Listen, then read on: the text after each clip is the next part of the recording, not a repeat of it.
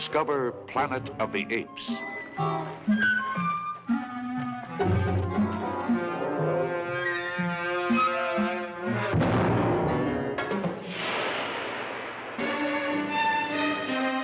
A civilization where humans run wild in the jungles. And the superior beings are apes.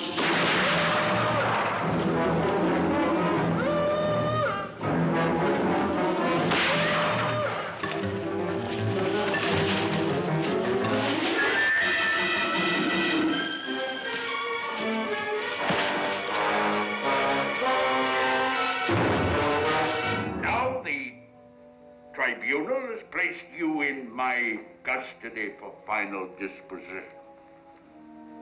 Do you realize what that means? No. Emasculation to begin with. Then experimental surgery on the speech centers, on the brain. Then a kind of living death.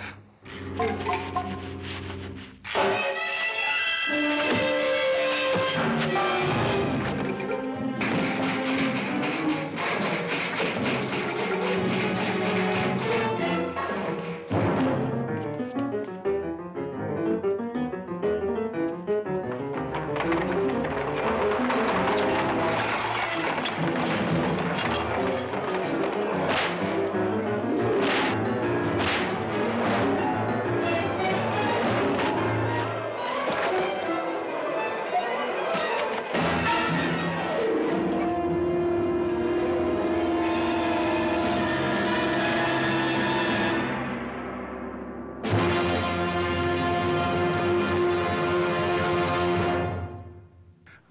let me Pump a few bars. La la. I don't know. Does it, is it does it still sound choppy, or am I doing okay here? No, you sound better. That's better. That's better. You're a little muffly, but I, I can deal with muffly.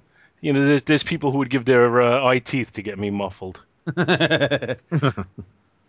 So, we've been talking Planet of the Apes month since I came onto this freaking network, Scott. really? Yes, Has it been that long? yes, or or maybe I've been on the network less time than I think.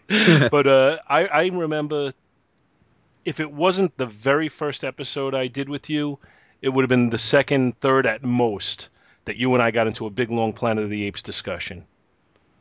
And we started talking then about, you know, when the new movie new movies and whatever. No, actually I guess we hadn't seen Rise yet. Rise hadn't come out yet. Loved that. How long movie, how too. long how long am I doing this? I gotta I gotta look now. It's been a good little while now. Well, I, I can I can tell you because I know which episode was the first one I was on, so I can check it on here. I think. Does it give the dates that they were originally posted? Paul has a big "I love me" wall It has like every show he's ever been on. Yeah. Well, don't you? Don't you have No. every episode show I've ever been on? Did you hear that I killed Half Hour Wasted? no. Yeah, listen to, to episode 383 because I emailed into them, and then they right after they read the email, they talked about Jamie D passing away on Comic Geek Speak, and they said, "Eh, we're gonna cut back, maybe go on a hiatus." I'm like, "Oh my god, Jonathan Wow. He, he sent me a message on Facebook. Nice, you you killed H, you killed Half Hour Wasted, Bill. Good job." According to this, my first episode was posted on Wednesday, February 29th, 2012. So two and a half years? Wow. Has it really been that long? That's what it says. That's pretty wild. So we've been talking Planet of the Apes that long. About that, yeah, pretty much. Like I said, if it wasn't that first episode, it was within a couple at most. Right. Yeah, if it, uh, Well, we only did we did the one episode. The first episode I did, we just kind of went into like a whole bullshit fest for like three hours. The second episode we did, we each did an issue, and by the third episode, Mike came back on, and it was a three man show. I'm looking. I'm looking at the posted episodes, and that's how I could tell. Hmm. And that that didn't actually last that long. Actually, that there were three of us before Bill became the third. before I was shanghaied, Yeah, well, you were Shanghai, and, and well, and then Yeah. I was gone for a while, and then you invited me, me back. So I, I like I said, I started in February 2012. The first episode that you were on was August of 2012. oh, but that was probably right after celebration. No, yes, I think no, maybe be it was before celebration. Yeah, I think you're right. Yeah, I think I knew you Huh. already by the time celebration came around. Hmm. But we've been talking apes a long, long time. It's about time we got to this. It is. You gonna bring it in? Not me. Oh yeah, sure. Not me. What do I care? Oh, It's that was all kinds of wrong. no, I'll bring it in. I don't care.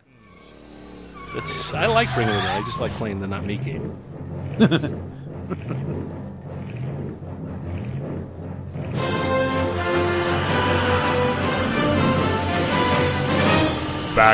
to the bin.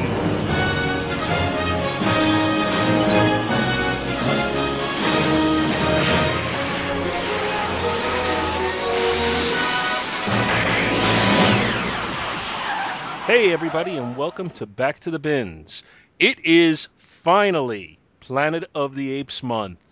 We've been waiting for this, oh, let's see, two, three, forever. And it's time we finally got here. I am joined today by my two simian friends, Scott Orangutan Gardner and Bill Gorilla Robinson. Yeah, just don't don't be flinging the feces, pal. ow! I think it hurt my chest. Right back at you. Oh, finally, Planet of the Apes month is here. Oh my god, I never I never thought we were going to live to see it. I'm I'm telling you. It was getting to that point. Hallelujah! And uh, you know, as we've talked about many, many times, I love Planet of the Apes. I love all five of the movies, even the lousy ones. I, I, I, I, love, What? I love Rise of the Planet of the Apes. The only Planet of the Apes thing that I would that I could swear off is the Tim Burton movie. Yep. Which is why we're not covering it. Now, I, I, I- I am not a big fan of the TV show, but I have no problem at all sitting and watching an episode here and there. I'm not a huge fan of the cartoon, but I have no problem at all sitting and watching an episode every now and again. And what is the big Star Trek tie-in with the TV show? Oh, Mark, uh, Mark, what's that? Sarek, Mark uh, Lenard. Lenard. I Lenard. didn't remember yeah. his last name. Yeah, he was. Uh, what was his name on it? It was Oh. Urko. Yeah, Urkel? I think so. Urko. Urkel? I believe it was Urko. Did I, think eat you're- I think you're right. But I, I- I don't want to go too far off the comics right now because you are planning to do some sort of roundtable for Two True Freaks proper, aren't you?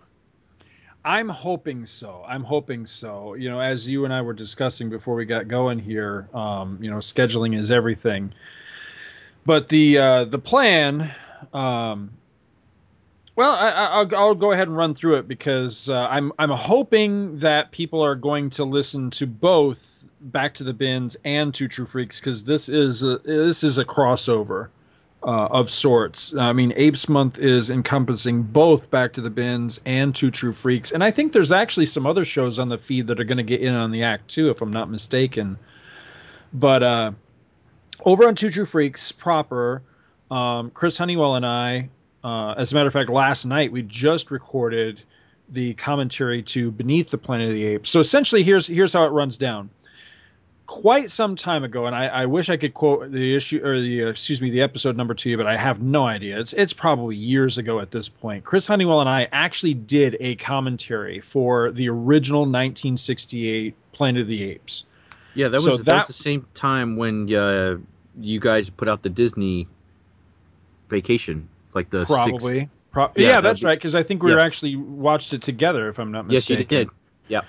so that that was a long time ago but we felt like you know we covered it we we did a commentary so we covered it so we are actually we're skipping that one so because there we release our shows on mondays so be, because there are five mondays in the month of june we're going to do five commentaries so we, we're doing we just recorded beneath the planet of apes we will be doing um, the rest of them in order we're going to do escape we're going to do Conca- uh, conquest um, Paul, you and uh, Andy Leyland are doing Battle, right? Yes, we are. Battle for. Is, is that a spoiler?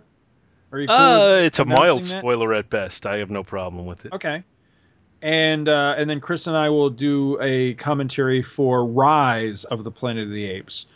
Also uh, on the docket, but not like officially scheduled anywhere or anything. We don't even know who who's going to be in it at this point. But we would like to do a roundtable, just general apes, you know, shooting the shit, just anything apes. Um, that that's hopefully going to materialize at some point. And then, of course, we want to do some form of review again, probably a roundtable format for the new movie when that comes out as well. Over here on uh, on Back to the Bins, you know we've got uh, we've got four shows, uh, or you know we've got four Saturdays because the show comes out on Saturdays. So we've got you know the one that we're going to do tonight. We're going to look at uh, the Marvel comic stuff. Uh, and then next week it will be uh, Adventure Comics run of Planet of the Apes stuff as far as the minis and the series and things like that. The week after, there was a six issue miniseries put out by a company that uh, was really, as far as I can tell, was just kind of a blip on the radar. Was called Mr. Comics. It was a Canadian company, and they Eh? put out a six issue miniseries uh, that serves as kind of a bridge between Conquest of the Planet of the Apes and Battle for the Planet of the Apes.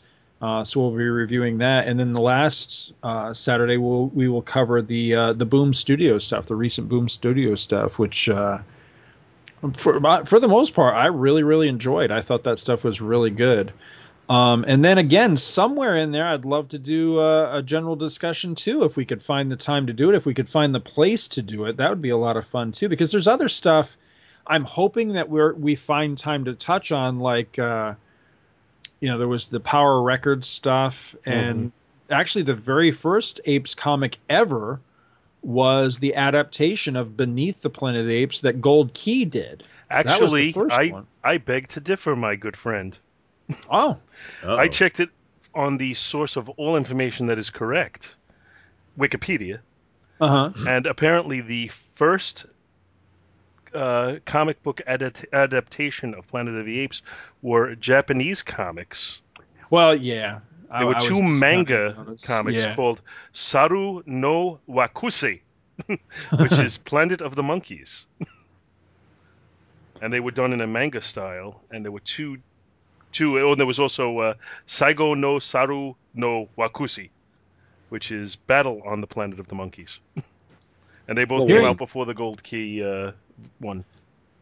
Hearing you speak Japanese is disturbing on all kinds of levels. I just have to tell you. I just like I just like to end words with like "Hi," And a kick in the face. if at all possible. yes. Paul's putting his high karate on right now. Oh yeah, I'm, I'm, I'm- it brings me back to 1974.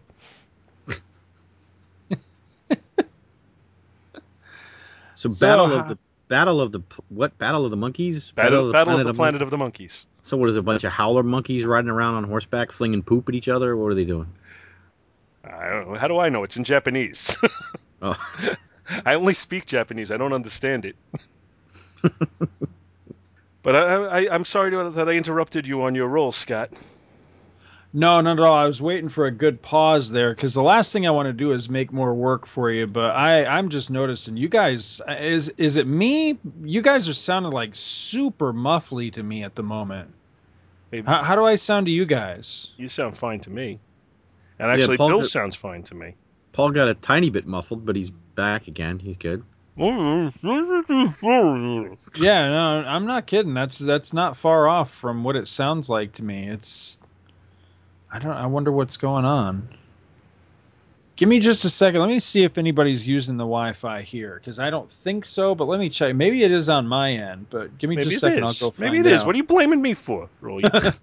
All right. Did you want to end the call and then recall it? no, here in a no. I'm going to just put in the uh, the ape from Ipanema here. the ape for me. right. I'll be, I'll be right back.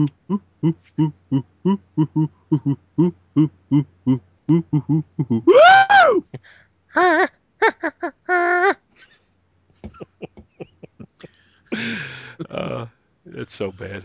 It's just not at all funny when I do it.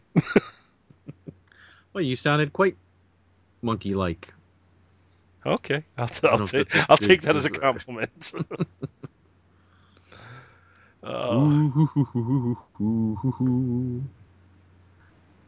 Well, let's see. You're doing issue one. yeah. And I'm only Paul- doing uh, the Bill, terrible what- Planet of the Apes story. I'm not doing the, uh, you know, any any of the uh, written articles or the. Uh, Oh yeah, I'm I'm I'm just doing I'm doing issue 21 and I'm doing the last chapter of Conquest of the Planet of the Apes. I'm not doing the those freaky stories. Now, are like- you you're, you're doing you're doing the uh, enemy mine one, right, Scott? right? Wh- which I like story did you story. say you were doing out of there, Paul? Are you doing the I'm doing the the, the new story. The new story, not not the adaptation of the No. film? Okay, okay. I, I do like the uh, I do like the story you're doing. Isn't it good? It really is. Love that one. Well, we will get to it. Now, uh, do we sound a little better, by the way? You, yeah, it finally cleared up a bit, so hopefully. Did you have to clear your bandwidth or nothing? I told Scotty to get the hell off the computer. I, I don't know if that if that's what it was or not, but hopefully it helped. I mean, you guys do sound a lot better now to me, so. I'm getting better. Excuse me. So where we need to pick it back up again. Yeah, so where, where do were we, we you were talking about the manga, so I don't know if we wanted to Oh yeah, no, yeah, and I and I was ready to hand it back to you. You had ta- you had said about how Marvel, uh, how Beneath by Gold Key was the first thing, and I interrupted you with the manga, and then I was about to hand it back to you, and you said, "Let's do something about the muffled." So basically, take it from where I hand it back to you. Okay. And go. So, I mean, yeah. I mean, I, I saw that too. Uh, I, you know, I, I, I will admit I had to use the wiki a little bit just to see what was out there for, uh, you know, apes material, apes comics and stuff, because all I was really aware of was, uh, uh, Marvel Adventure and, uh, and Boom Studios. Yeah, I saw there was, there was some other stuff in there, but, uh, you know me, I, I, I largely discount anything manga, so I didn't really count that one in the mix. But it'd be interesting to look at it though, just to see, you know, what it looks like and how how faithful it is to, you know, the movies and stuff like that. But uh, I don't know if they've ever been adapted to English. Yeah, see, that's that's what I'm wondering. You know, what what's the level of of uh, faithfulness to the you know to the original stories or what? Is it just name only? Because some of the stuff i mean some of the stuff as i'm sure we'll discover and we'll talk about here often feels like it's just the name you know planet of the apes but bears little resemblance. But then there's other stuff that's you know at least starts off fairly faithful and everything so it it really does run the gamut these comics. So I'm I'm I'm really looking forward to covering this stuff. You know, as you said, we've been talking about getting into this for quite a long time. So I'm glad that we're finally at this point to actually be able to talk about some of this stuff. Now, what was your for both you guys? What was like your your entry level on uh, say like Marvel Planet of the Apes? Like, were you buying this stuff off the stands, or did you just discover it later, or how did that work? You know I'm old, right? I do. I bought this on, off the stands, brand new. The magazine that I'm doing tonight, I bought off the stands. Unfortunately, for whatever reason, it's no longer in my collection, which I was sucks. just going to ask you that. Yeah. Or the or the original copy I bought is no longer in my col- collection. Do you still uh, have a Planet of the Apes number one though, an actual paper issue? Yeah, Do you? Oh, you lucky bastard! But I don't know. I don't even remember where I got it. I know it's not my original now. Because I have a pretty decent run of the the magazine. Now, for those that don't know, we, we probably need to give a little bit of history there. Uh, uh, history here. There were there were two Marvel series. There was the black and white. It was an actual magazine. So if you've ever seen any of the old Marvel mags, like say, uh, what what did they have? Like Dracula Lives and. Uh, I think They- it was they had a- a co- they- Hulk. Yeah, they had, well, Rampaging Hulk was a little later. mhm. They had a uh, like a Deadly Hands of Kung Fu, I think. Yeah, there was a Uh, Punisher one or a Destroyer or something like that for well, a I think while. I think the Punisher one was part of. Uh, I'm trying to remember what it was. Marvel Presents or Marvel Soup Marvel. Damn, I'm I'm, I'm Premiere preview, something like Marvel that. Marvel preview, I think that's what it was. And the Punisher was one a one issue, uh, you know, one issue run in that. That was basically a uh, an anthology series. It was almost like the Marvel Premiere or Marvel Spotlight version for magazines. and they, they even had uh, my Alzheimer's is kicking in big time. Who's who's the uh, who was it? Gladiator. They had a Gladiator issue of that series. Right. Yeah, that's the one that uh, that Mike Bailey and I did on back to the on this program ages ago. That actually kicked off, uh, or you know, was kind of the genesis for us spinning off and doing uh, Tales of the JSA. Yeah, There- one of the one of the classics. This, this show was on This before I is came on. But that one ran uh, the black and white magazine, at least uh, again according to Wikipedia here. That one ran uh, from 1974 to 1977, 29 issues. See, this was really interesting to me to sit down and actually put this stuff in some sort of proper timeline, because I had always imagined that the comics, you know, again, until really sitting down and, and doing the homework on this, I was just kind of going by my own perceptions of it as a kid. So I always assumed that this this comic was coming out like concurrent with the movies as they came out because as we'll see as we'll discuss I'm sure you know the, the- frequently the backup feature well actually it, it it would shift sometimes from issue to issue sometimes the the first feature in the book would be part of a movie adaptation you know one of the five movies. And then other times it would be the backup feature and it would constantly shift back and forth as to which feature it was. But again because it covered uh, it serialized the uh, the adaptations of the five movies i just naturally assumed that it came out like concurrently with the movies as they were released and clearly it did not i mean the, the movies were well over and done with by the time the comic even kicked off so that just seems really odd to me so I'm trying. Do you know what year the TV show or TV shows, I guess I should say, were out? Because there was actually two of them. You're talking about the cartoon and the uh, the live Yeah, action. there, there was the live action show, and there was also a cartoon. I'm wondering were either of those on the you know on the air and actually concurrent.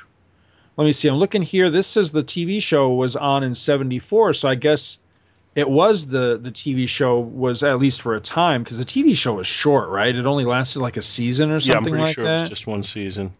Uh, yeah, according to this, it was only 14 episodes. It was on from September to December 1974, so not long at all.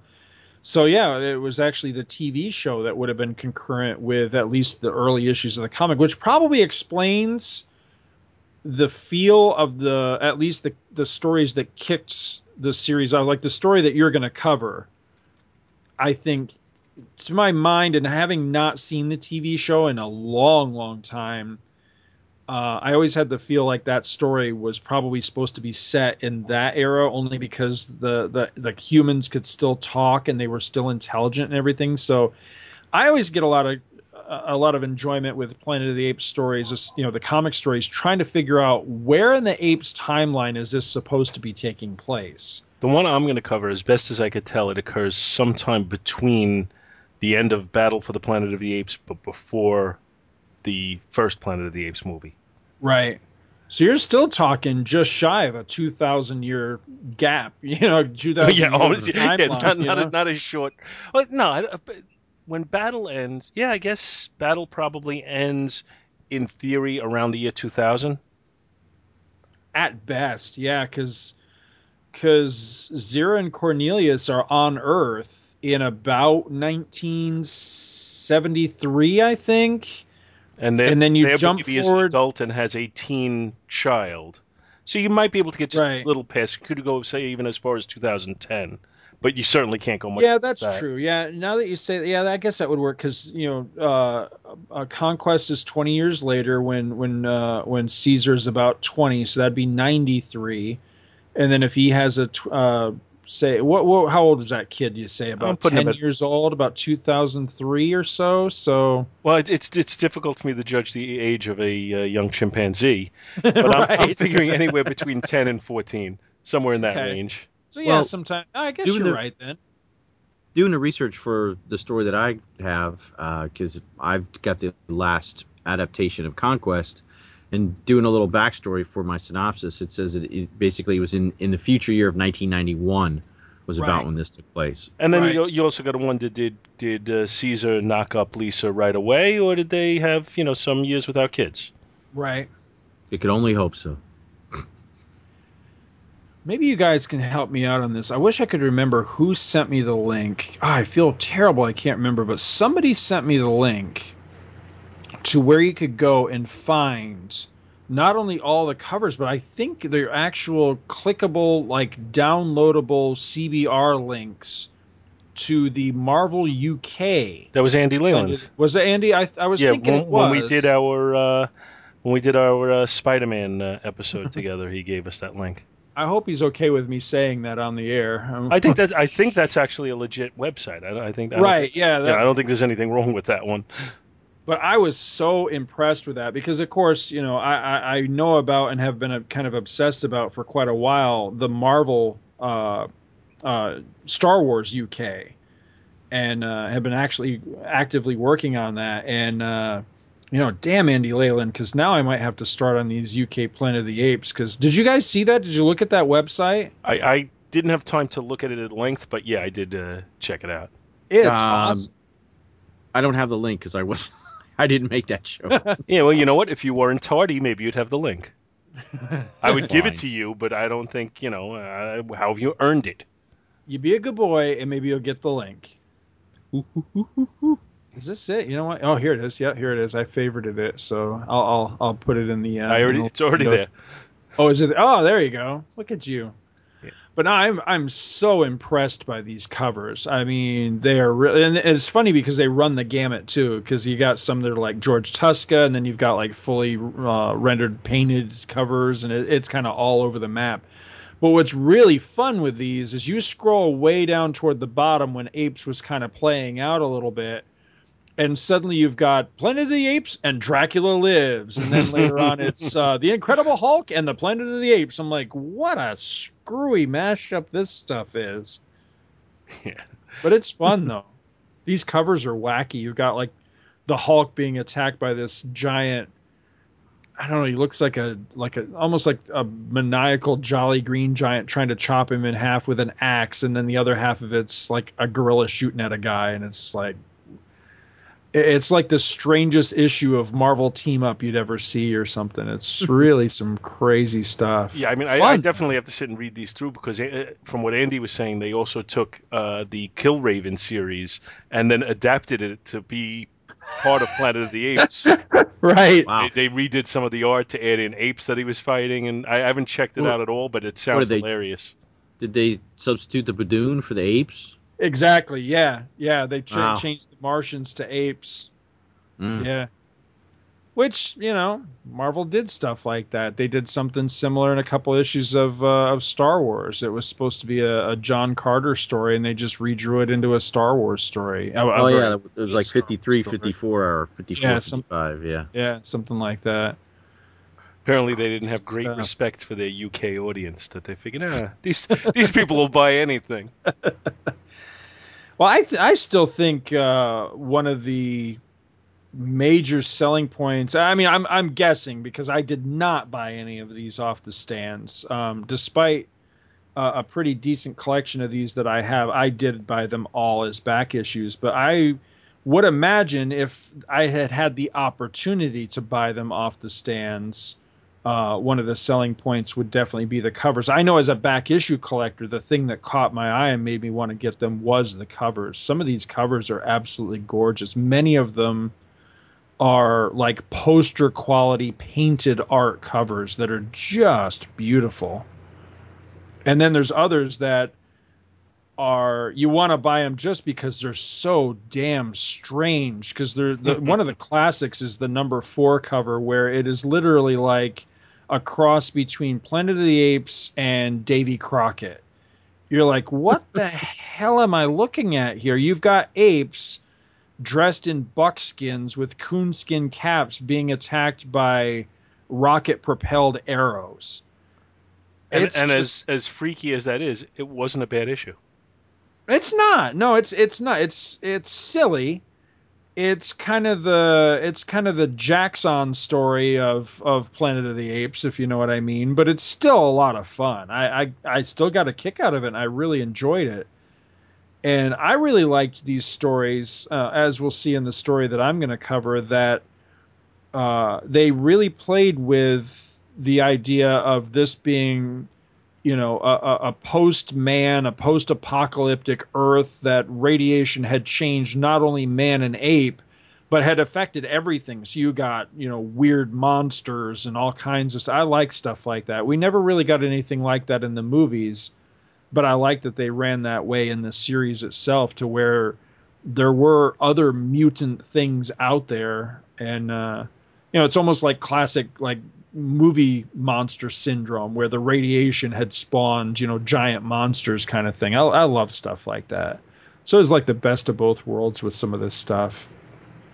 But man, the stories could be really wonky on this because I think it starts strong. I'm really glad that you're doing number one, uh, Paul, because I think it starts really strong, but between the the the stories getting increasingly not so much like bad or anything, they just get increasingly strange over time as the stories get stranger coupled with the art gets loosey goosier and just really bizarre over time. It, it, it goes really in strange places because by the time it got to the last few issues of the series, I, I found it actually kind of hard to to get into after a time. It, it was hard to plow through some of that later stuff. As as I read through those issues, I found that uh, it started off. I, I started off very enthusiastic, and then like you said, not that it got bad, but my interest just kind of like deteriorated as time went on. Right. It it just didn't it didn't keep up that enthusiasm level, and I don't know if it's just me, or or if it was the stories themselves. I'm not sure. I think it's the stories because I, I, had the same exact reaction. It's like I, it starts off really holding my interest, even when it's not so great. It still hold, held my interest, and I was really enjoying it. But by the end of it, I'm kind of like, ah, I'm kind of ready for this to just be over with because it. It's not that it's bad, as you say. It just it gets so kind of off off point or uh, you know it, it, doesn't quite feel like the apes it's not the apes that i want you know? It, it's not taking place in ape city with recognizable characters and recognizable storylines. It's kind of really off in in left field really strange trippy science fiction territory and not the better kind either. So yeah that that was my that was my feeling on it. But and I, mean, and I, I found to some extent, I'm, obviously I'm getting way ahead of ourselves here. But even even with the Boom Studios ones that I loved, after a while with the you know with the new stories that they were telling, I my interest did start to wane a little as it went on. But then when they went back to the miniseries and they started going to you know characters and storylines that we knew from the movies, my interest started to perk up again. Well, I, if I if I think that there's one common denominator in all three of the of the ones that had a run, because the you know the third week again, you know we're going to be covering just a mini series, so that one doesn't really count. But if there's a common denominator, I think between the Marvel series, the Adventure series, you know the series proper, because Adventure did a ton of like one shots and minis. Um, but if there's a you know a, a, common thing between Marvel Adventure and the the Boom Studios uh, series proper as well, is that I think all three of them start really strong, and then they just kind of peter out. And I think the the common problem with all three is that they all three start with a really strong premise and decent characters, and they've really got your interest, and they they kind of just hit the ground running and then they quickly start to meander. It's like they they weren't really sure what to do beyond the initial story that kicked all three of them off. And it's weird because it's been diminishing uh, uh, issue counts each time because the Marvel one ran uh, 29 issues, I think it was. The the Adventure one ran what 24 or 27, something like that and then Boom only lasted, I think it was 16 issues, and then like a special or two. So they've all, you know, I mean, they bet they, you know, the Marvel one lasted for years, but I, I don't think it had a regular monthly schedule either. So I mean, they've all had decent runs, but you would think for a franchise that's still pretty strong, you know, 40 something years later, that they'd be able to maintain a, a, a, fairly regular book. But no, it's gone through. You know, we, we're going to see how many hands the the the franchise has actually gone through with this. So it's weird. But I, I think part of the problem too is coming up with interesting protagonists for each of the series because depending on where you set it in the timeline, you know, if you set it close to the stuff, the recognizable stuff from the first movie with, you know, like Zira and Cornelius and Mm-hmm. Dr. Zaius and all that, then your your human characters are all animals essentially. They're all primates, you know, that don't speak or anything. So who do you get? And if you keep bringing you know Taylor's people into that story, then it just gets sillier over time. Yeah. So I, I think that was the challenge that they had was where to set it, and you know who do you have for the protagonist, and what do you have them do? Yeah, whereas the the antagonists are very easy to come up with on a series like this. Right.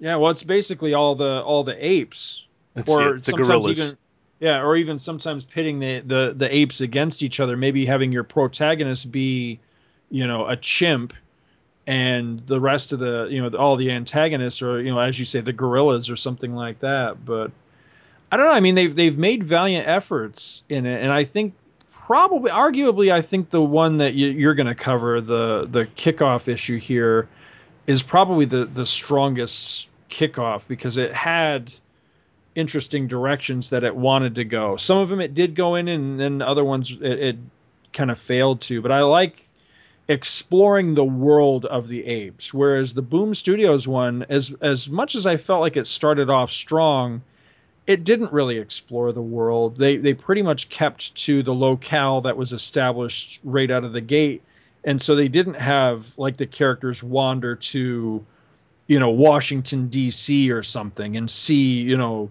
the ruined world where they did that a lot in the Marvel comics when they went to like Mount Rushmore and Mm. I think they didn't they go to Washington D.C. I forget. I know they went to some different places, I you know, honestly rec- don't remember. recognizable places. You know. Yeah, I don't remember for certain.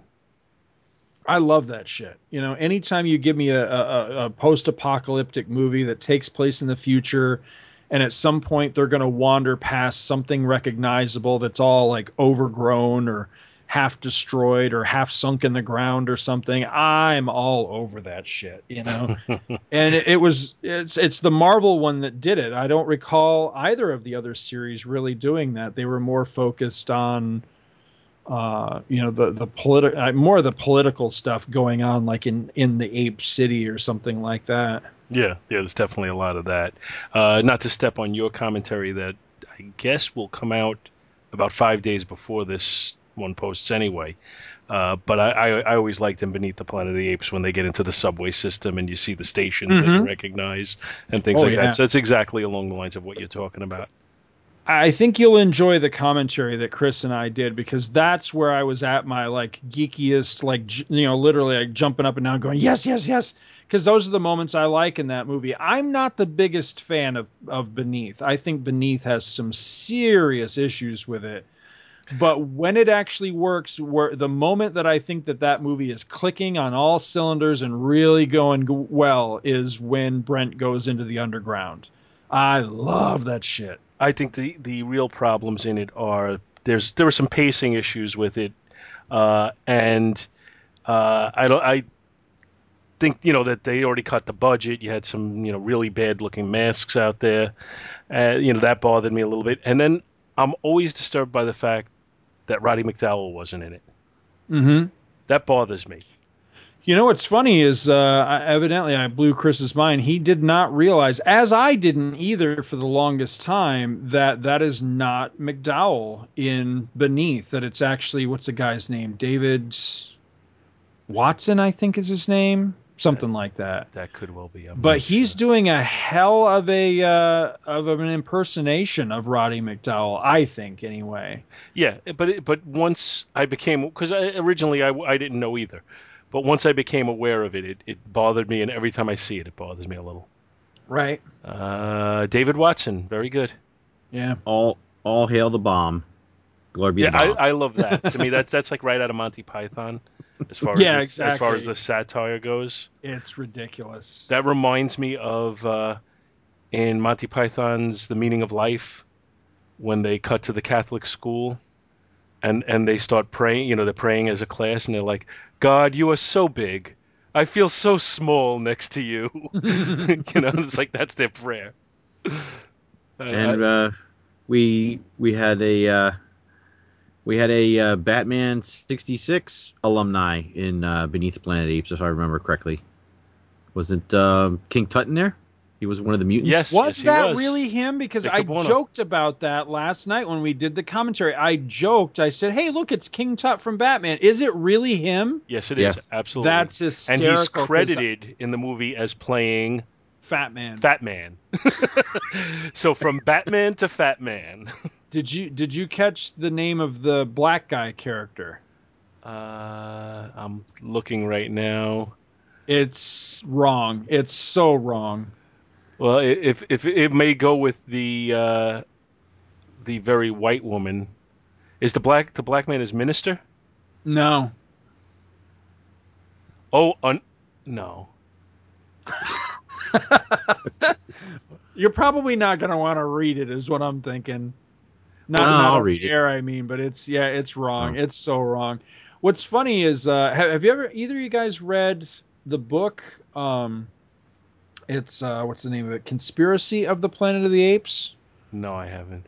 I'm reading that right now, and I'm hoping to have it done by the end of Apes Month so I can do a review of it. But uh, that is so good, and those characters are uh, in that book again as well, because the story in that takes place concurrently with the first two movies. So it's it's that's it's basically it's telling two two tales. It's the tale of uh, Landon, which was you know one of the three astronauts, uh, you know from the first movie what's happening to him while we are watching the movie with Taylor and everything. This is telling the story of Landon, but also it's giving you some background on Dr. Milo, who was uh, essentially he's the the ape that they they kill him off in the very beginning of Escape, but he's the one that Zira and Corne- Cornelius um, credit with having salvaged the ship and been able to figure out how it worked and bring them to modern day Earth and, and escape, you know, in, in the very beginning of that movie. And so you're kind of learning a little bit about him, like how did he ever, you know, because as much as I love that movie, I truly love Escape. That's one of those moments in that movie where you have to just completely gloss over it without having the explanation because yeah, it doesn't really work. But the book is cool because it's kind of making it work. And I think that's neat. Yeah, that's that is kind of cool. I'm looking at the uh, the Wikipedia page, not the Wikipedia, the IMDb page. Is yeah, and he it says is he on Ongaro? Ongaro? Is that him? Wh- Which That- no, yeah. oh no, oh no, no. I, I well the Natalie That's what it- Trundy, who's the very white blonde woman, is Uh-huh. albina. yeah.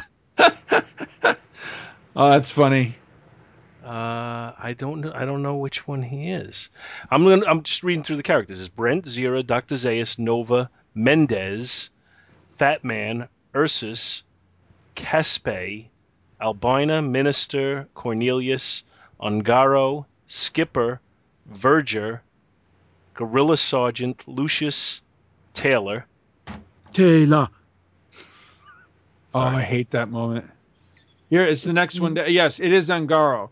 But look at what it says credited as. Where? I don't see where it says credited as. Are you looking at the wiki page? No, I'm on the No. IMDb page. Oh, okay. All right. What is it? What is? I- I'm just gonna say it, and with apologies to uh, to the audience.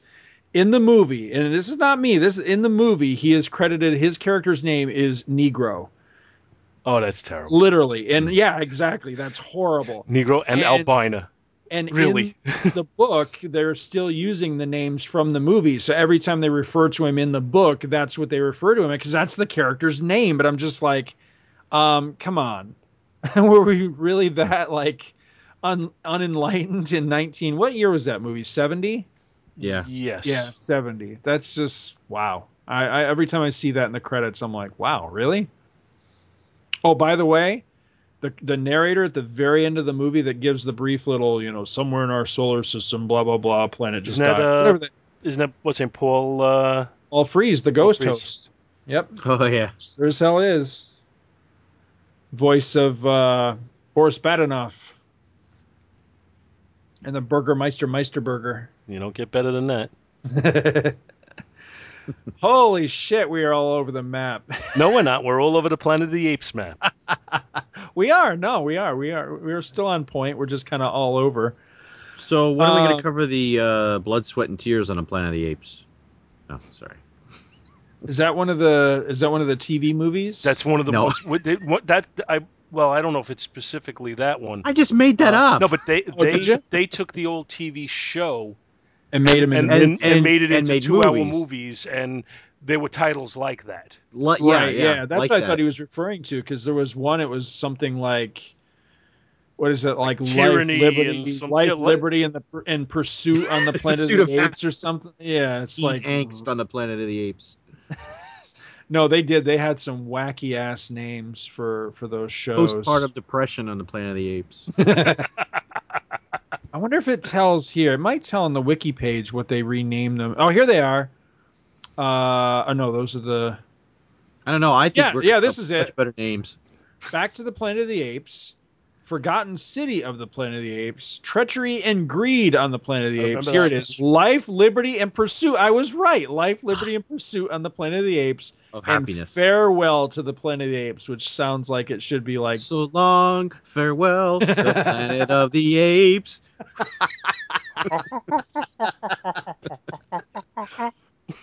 Goodbye. Oh, that's funny. I don't. it, it, it ends. It ends with that song by uh by uh what's his name there, Mr. Schnoz, where he's singing uh "I'll be seeing you And all in all the old familiar familiar monkey places." places. Good night, Dr. Zaius, wherever you are.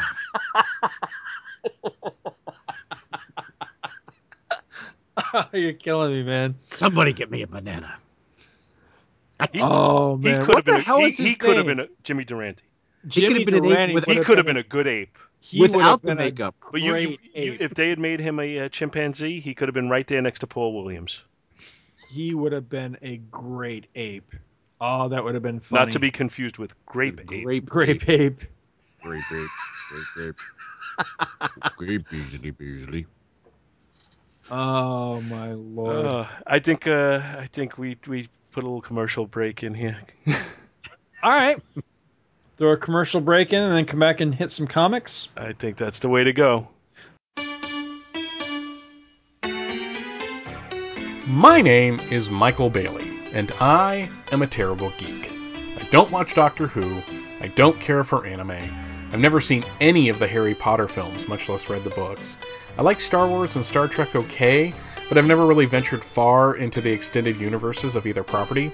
Hell, I have never even watched a single episode of The Walking Dead. So, what do I like? Comic books. I have been reading and collecting comic books since 1987, and I have been a fan of superheroes for as long as I can remember. Some would consider this a hobby, but I prefer to look at it as what it truly is a crippling addiction that I may never recover from. To deal with this borderline personality disorder, I started a podcast in 2007 called Views from a Long Box. Every two weeks, or so, depending on real life, I pick a particular series, or issue, or character, or whatever to talk about, and then I. Well, well, I talk about them, because that's kind of the point of a podcast. Sometimes I'm alone.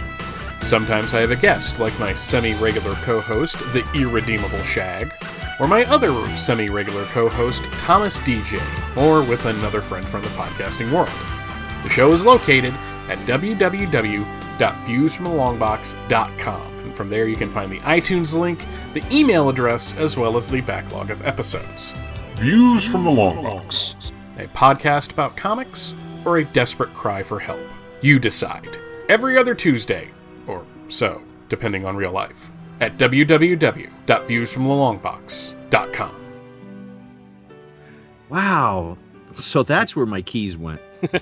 You know, I I I, uh, I hadn't gone to the dentist in like three years because my dentist retired. I And thought you said I had gone to the bathroom. in three And then- yeah, that's right. No, I, I go to I go to the bathroom every three minutes. But uh, but I, I hadn't gone in like three years because my dentist retired, and then with everything that went on with me, you know, like like finding a new dentist was you know low on my priority list. So I do have very nice teeth. well, thank you. But uh, but I finally found somebody. You know, somebody was recommended to me, highly recommended, that I started to go to him. But because I hadn't gone in three years, he was like, you know, you got to come four times, and we're going to do, you know, the the intensive cleaning and get you back to where you should be. But when they do it, because it's so intense, it hurts like hell. So they've been giving me the laughing gas. that shit is off the charts. My they give me that. First of all, you know, you I get loopy in like a second with it, but your mind races and you're you're solving the like all the problems of the universe. While you're on it, you think, "Oh, this is what happens, and this is it." You think you understand everything, and then they take you off of it, and it's like, "What the f- was I thinking?" It's all really, right really there. trippy. I understood it all, and it's gone. Yeah, that's what it's like. Give me more, man. I understood it all. I just need a little bit more to guess, man. I had a I had a deep cleaning once, and uh, I was in a chair for like three hours because they said, "Well, we can do it in quarters." I'm like, "I just do the whole mouth, one shot. Let's just do it." Yeah, we're doing it. So- So they kept shooting me up with the numbing stuff. I I got no gas, so they're like squirting the stuff in, squirting the stuff in, and on one of the times, they didn't they didn't suck it back out fast enough, so I swallowed it, and then I proceeded to freak out. because I Agent cou- Orange, man. because I couldn't feel my throat. I couldn't feel myself breathing.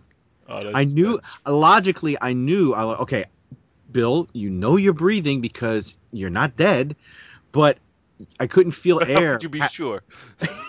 I couldn't feel the air going in and out. Uh, if I, I'm like, I gotta sit up. I gotta sit up. I gotta.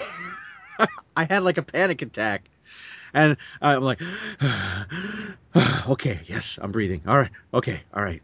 Put me back in the chair. I'm going back in. Oh man, that was scary. I hadn't been to the dentist in so long. I went to spit. I'm like, there's no bowl, and she shoves this tube in my mouth and sucks the stuff out of my. mouth. I'm like, what the hell is that?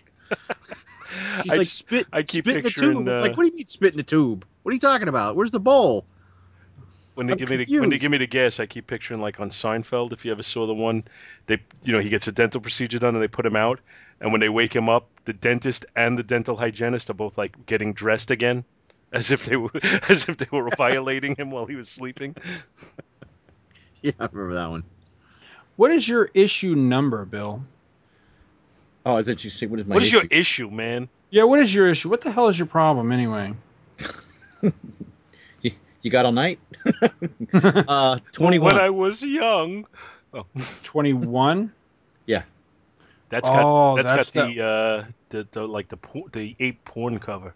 Well, you know Yeah, that but that cover. Uh, what the hell's that artist's name? He he's the same artist that did that um, Gladiator cover, Oh, Oh wow. the one that you were talking about earlier. Norem, I think is his name, something like that. Hell Yeah, of I- an artist, though. I've got him listed in my notes. Hold on. It's Norm Earl Norem. Earl Norem, Earl Norem, yeah, Norm Nor Yeah. Norm Norm. yeah. This guy I know is. He's fantastic. yeah, but that's definitely like exploitation kind of. Oh yeah.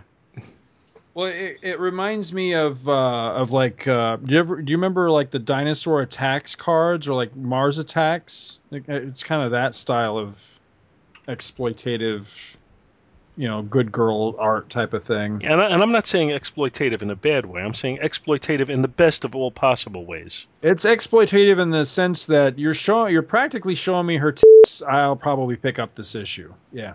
Yeah, exactly. Ding ding Yep. ding ding ding ding ding. we have a winner. All right, so we're back. and ready to hit some Planet of the Apes comics. And you know what's kind of interesting is that for our first comic episode for Planet of the Apes, we all picked uh, issues of the Planet of the Apes magazine as opposed to the comic book. Absolutely. You know, I, I, feel bad because I tanged it in myself. I started to talk about that. Uh, I think I mentioned, you know, there, there were two Marvel series. So there was the black and white uh, magazine, which, as you say, you we're all picking that. And then there was the, uh, it was called Adventures on the Planet of the Apes, which was um, It was a Marvel Comics. That was an actual comic. But that one, as far as I can tell, I do not have a complete series of that. It only ran, what did it run? 11 issues, I think. That sounds right. Let me see. I had it pulled up here. So, yeah, started Yeah. in 75 uh, and it ran uh, 11 issues. And that all that was was take the adaptations, the serialized adaptations out of the black and white magazine, shrink it down to regular comic size, color it, and put it out. And that's what Adventures was. And I didn't realize that for a long, long time. It really wasn't until about a year or so ago when I sat down um, and uh, and read Planet of the Apes magazine start to finish. It, it was the first time I'd ever done that before because I didn't. I've never had a complete collection of it, uh, you know, on paper. But I I had found it, you know, through various sources.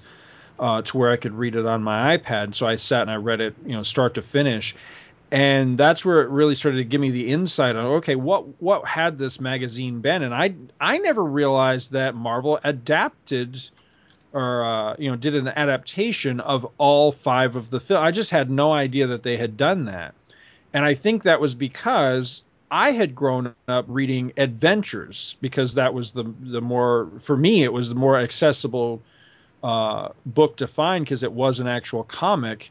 But I had scattered issues of that, and that only a- adapted, I think, I think it was the first the two. first two, and I'm not even sure it got all the way through. I think it did. I think one of the books was five issues, and one of the book, well, one of the movies was five issues, and one of the Oh, okay. movies was six. Yeah, So I just opened. I just opened up eleven, and it was the la- it was the end of uh, the second movie. of beneath okay Yep. because see when i was reading the magazine the the thing that probably thrilled me the absolute most was finding out that there had been an adaptation of escape which i had until i was reading the magazine through you know doing a read through i had no idea that had ever been uh, adapted let alone by marvel in the black and white magazine and so that was a thrill enough but then to discover it's a damn good adaptation. I mean, it's really good. The art's good, the story's good, and it does that thing that that I loved about uh, about Marvel Comics movie uh, adaptations, where it gave you extra stuff that the movie, you know, kind of like DVD extras. It gave you extra scenes that you didn't get in the movie. And sometimes they were slightly different than the film because they were going off like a shooting script or an earlier draft or something like that. And all five of the adaptations have that uh, that Marvel feel to them with doing that, and I really liked it. So you would get little snippets uh, and little insights into like the characters of the films that you didn't get from uh, the actual movies themselves. And I remember uh, Escape being the one that I really latched onto. I really dug that one. I liked Escape, and I liked uh, uh, the two latter films because again, it kind of it, it helped kind of flesh out the two latter films for me because I've never been the biggest fan of either Con- Conquest or Battle. They never made a hell of a lot of sense to me as a kid. But reading the comics, uh, you know, the adaptations actually kind of kind of salvaged Conquest for me a little bit. It, it kind of gave me a greater appreciation for that one. Yeah, now, it- and I find it interesting that they went off like a shooting script for the comics because the comics were produced after all the movies were out already, uh, as opposed to like Star Wars, where they were producing the comic while the movie, you know, before the movie came out. So they Yeah. didn't they didn't have the benefit of having seen the movie that was released when they were drawing it and and putting the script together. Right. Right. Yeah, you're absolutely right. I hadn't thought of that, but yeah, that's a good point.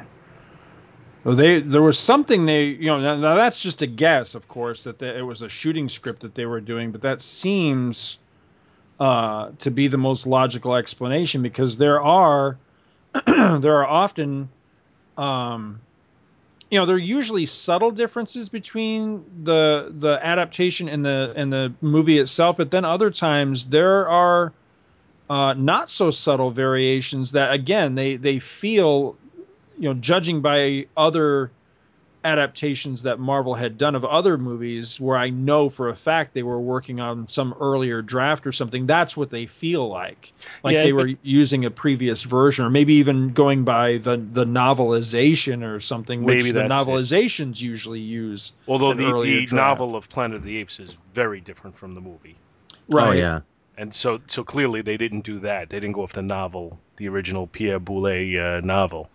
Uh, but, but you know, you, one thing to keep in mind too, though, is if they decided, hey, let's make a change here to try and, uh, you know, flesh something out, I would think they would be given license to do that because I don't think that Planet of the Apes had the same overseeing that the Star Wars property did. You know, George Lucas was always incredibly protective of the property, whereas I would imagine that you know Rod Serling and the Boulle estate or whatever would probably be like, yeah, do whatever you want. You gave us some money, right? You know, that, that check is going to clear. Okay, yeah, just you know, change it however you choose to. Well, wasn't the first film the only one that didn't have, you know, because the first film is an adaptation of sorts, or it's more like based on, loosely based on uh, Pierre Boulle's book. But isn't the first movie the only one that doesn't have uh, a novelization? I think all the other uh, all the other four films have a novelization, don't they? I believe they do. I'm, I'm almost positive they do. Uh, I would bet that there's even been a novelization of the movie Planet of the Apes because it is so different. I bet you, you know, I've never read it and I've never actually seen it, but I'm just guessing that there's one out there somewhere. If Because- there is, I'd love to read it. You know, maybe maybe somehow adapted from you know Rod Serling's screenplay. I know I have at least a couple of them. The only one I can remember off the top of my head is I have Escape.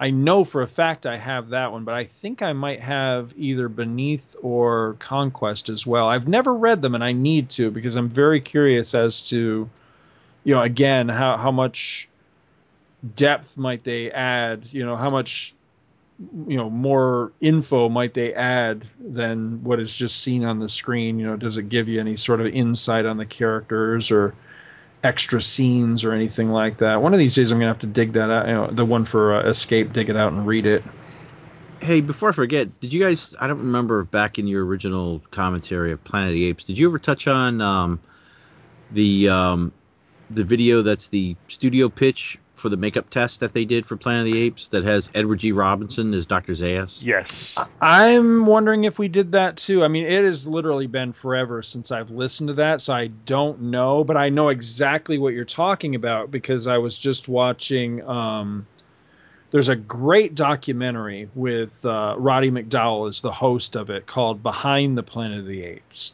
Hmm. And they show that footage in the documentary. And I think, if I'm not mistaken, I, I have the whole Blu-ray set, the the Blu-ray set of the Quintology, and I think that's included on there as a bonus feature, like the whole movie, you know, that mini movie that they shot, the test that they shot. Yeah, but yeah, it's it's James Heston- Brolin plays. Uh, yeah, James Brolin. I know. It's awesome.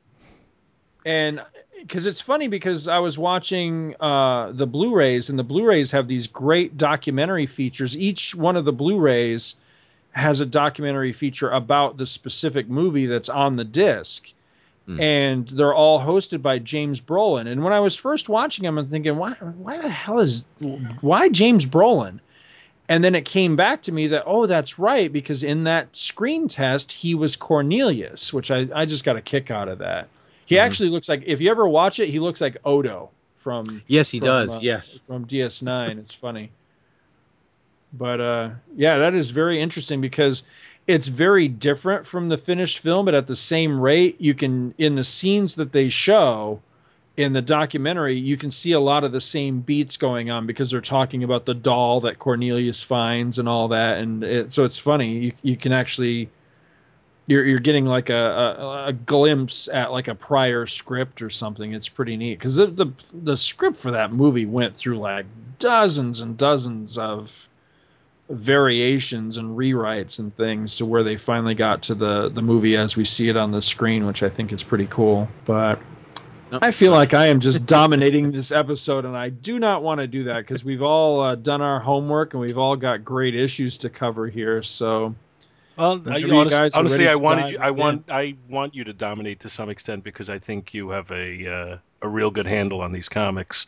Uh, as much as I think Bill and I have them down, I think you you are the one who's the most learned when it comes to them. well, we'll we'll see about that. But in the meanwhile, I'll jump right into mine because Sure. I I have issue number one. So as best as I could tell, that's the first one. so Planet of the Apes magazine issue number one came out in August of 1974, and it was one dollar, and it was a magazine-sized issue, and it has an awesome cover by Bob Larkin. I, I believe it's a painted cover, and it shows uh, basically a chimpanzee in handcuffs being walked off by a gorilla, and behind him there's a crying woman chimpanzee, possibly uh, Zira, who's being consoled by a, uh, a, an orangutan, possibly Dr. Zaius, I don't know. There's two apes in the background holding rifles, and then there's one guy sticking his face at the reader saying, What the hell are you looking at? and looking quite threatening. and it is an awesome cover. Mm-hmm. And the uh, cover cover uh, dialogue reads, "Where man once stood supreme, now rule the beasts." Planet of the Apes. And extra bonus: how to make a man ape. Very carefully. The the story, uh, the first story, which th- this book contains several uh, articles. Uh, it also starts the adaptation of the first Planet of the Apes movie, but it has one original story in it, and it's the first part of a story called Terror on the Planet of the Apes. And the script script is by Doug Moench, uh, from an idea by Gerry Conway, and the art is by Mike Ploog. And before I get into my uh, synopsis, I'm going to actually comment, uh, which is normally a comment I'd save to the end, but I just don't want to in this case. Is Mike Ploog's art in this, in my opinion, is awesome. Uh, Oh, yeah. it- it's all done from his pencils, and he took advantage of the black and white magazine uh, in a way that you rarely see with the shading, and uh, it, it just sets a real mood here that I just think is incredibly well done. Uh, so maybe you might get an idea of where I'm going with my uh, my rating at the, at the end of this one by the time we get to it. Uh, but it starts off with a prologue where we meet a chimpanzee named Alexander and his human friend named Jason, who for some reason wears a loincloth, even though humans have clothes in this particular area. Uh, they're going to an event at the village square and debating whether or not to go. And that brings us right to chapter one The Lawgiver. It turns out that the lawgiver is giving a speech in the village square, and that's what they're going to. He talks about peaceful coexistence of apes and humans, uh, but then immediately announces that he has to go on some type of secret mission, and that in his absence, he appoints his slow witted brother Xavier to lead the uh, ape city. Alexander then goes home and finds that the gorillas have beaten his father and called him a traitor and a human lover. Alex leaves to warn Jason that the gorillas are on the warpath. At that point, we cut to Jason's home where Jason's parents hear a commotion and come outside. Unlike Jason, they're wearing regular clothes. They come outside and find the gorilla version of the Ku Klux Klan. And uh, the gorillas burn down their home and brutally kill them. Jason comes home to find the gorillas riding away and his house in flames and his parents' remains. So kind of a little graphic there, without even showing. Uh, I don't know if it's graphic so much in the what they show you, but certainly in story wise it is. Uh, he gives chase on foot, but can't keep up with the apes who are on horse. And that brings us to chapter two: Fugitives on the Planet of the Apes.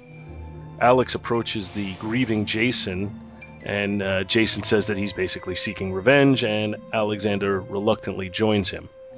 We cut to the camp for the guerrillas, where the clan guerrillas report back to their leader, who turns out to be Brutus, who's the lawgiver's appointed peace officer. You can see where this would create a problem in their society. Uh, a report comes in that Brutus's wife is approaching from one direction and that our two young protagonists are coming from the other. Brutus orders that his wife be allowed to come in and that the two uh, two teens, I guess, uh, be seized and brought in in chains. The two young fellas are jumped and they put up a valiant fight, but they're overwhelmed by superior numbers. Brutus's wife, who's quite fetching, then comes in and confronts him, saying that he left papers in their home saying what he was doing, which is really stupid, and where he was doing it. She says that he's wrong. He slaps her upside the head, and she very stupidly announced that she's going to expose him to the group. And in response, he takes a spear and kills her. Consider it a divorce. At this point, Brutus turns his attention to Jason and Alexander. He releases Alexander for reasons that also escape me. Brutus spits in Jason's face and accuses him of killing his wife. Jason resists, but get a, gets a club to the back of his head. At that point, we cut to the tribunal slash trial before Xavier. Brutus presents his case, and Jason tells his side. Xavier basically succumbs to pressure from a mob of rioting apes and finds Jason guilty. Jason's returned to his cell, but Alexander comes to him there and, through the bars, gives him a knife and sets the jail on fire. When the guards come to investigate, Jason breaks out, and as a mob is trying to give chase to them, Jason and Alexander decide that the only option for them is to travel into the Forbidden Zone where they'll be seeking out the Lawgiver. And that's the end of the story for this particular issue. I thought it's awesome. I think the artwork is mm-hmm. incredibly good. It, like I said, it's just the use of shading, the the storytelling, the uh, facial expressions are just spot on. Some of them are, are even better. Some of them are better than spot on, but for the most part, I, I don't think there's a, a panel that I thought was bad in the entire issue. Uh, it, it really does a wonderful job of telling the story and setting a mood. Uh, the story is is pretty engaging. It's bringing you new characters that you haven't had before, and and making you actually interested in following their exploits. And uh, I'm going to rate this one. I'm giving the artwork an A, and I'm giving the story a B plus for an overall rating of an A minus. Oh, and the and the cover I'm giving an A plus too, by the way. Yeah, I love Larkin's uh, Larkin's covers. He he just he always did this uh, these painted covers, and they always looked phenomenal. I remember uh, probably my favorite one of his. Well, he had a couple that were really good. He did the cover to uh, Star Trek: The Motion Picture uh, when Marvel did the adaptation of it. That was in Marvel. I don't know, Super Special or something like that. But he also did that uh, Marvel Treasury edition where Superman and Spider Man teamed up the second time. Mm-hmm. So it's where like Spidey's swinging in on the, the right side of the panel, and Spider Man's like f- you know, landing on the left side, and you've got Doom and the Parasite in the background. That's a uh, Bo- uh, Bob Larkin cover, and it's great. That's that is another beautiful one. Yeah, really good stuff.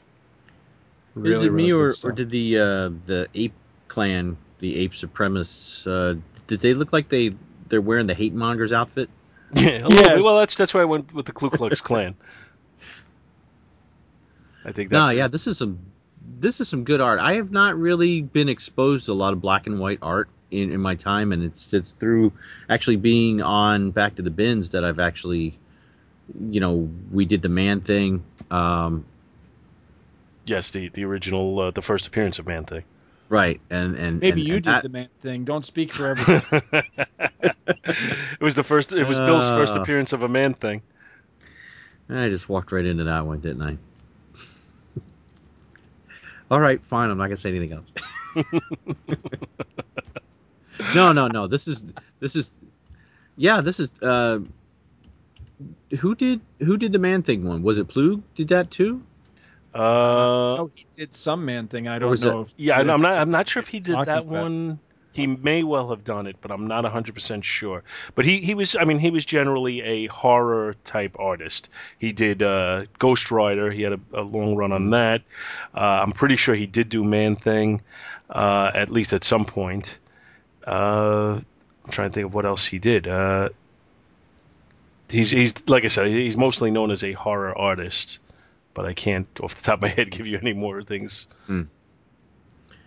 Yeah, this this is all all new stuff for me because I didn't get these uh, earlier when we were ta- talking about uh, the origins. I didn't really pipe up at, at that at that point because I had never, I was never into the apes comic back when the movies were out and even after because it wasn't until maybe the towards the um, the mid to early 80s that I really started to collect. So by then, you know, these really weren't in the consciousness.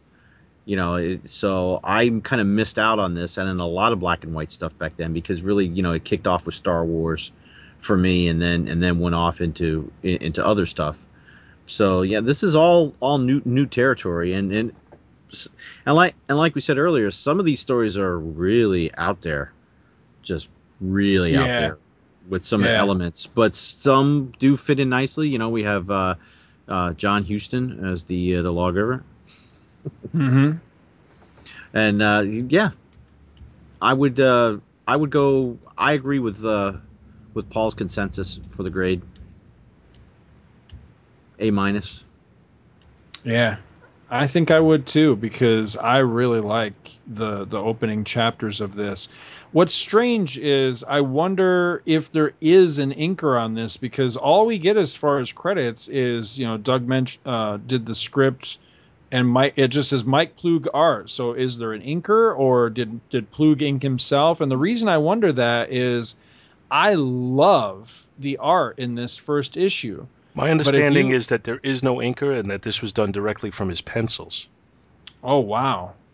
Because if you look at the next issue, if you look at uh, of the next chapter of this in the next issue, it says the same credits, but something's going on with the art. It's not as refined as it is here because this is beautiful stuff.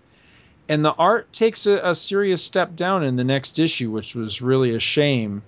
Um, I can't remember I, I think the story is pretty consistent, but the the art definitely steps down, and then the art does become um, inconsistent and a little wonky throughout the rest of the series. There's there's serious ups and downs, and of course, uh, Ploog is in and out of the book himself. He's there for.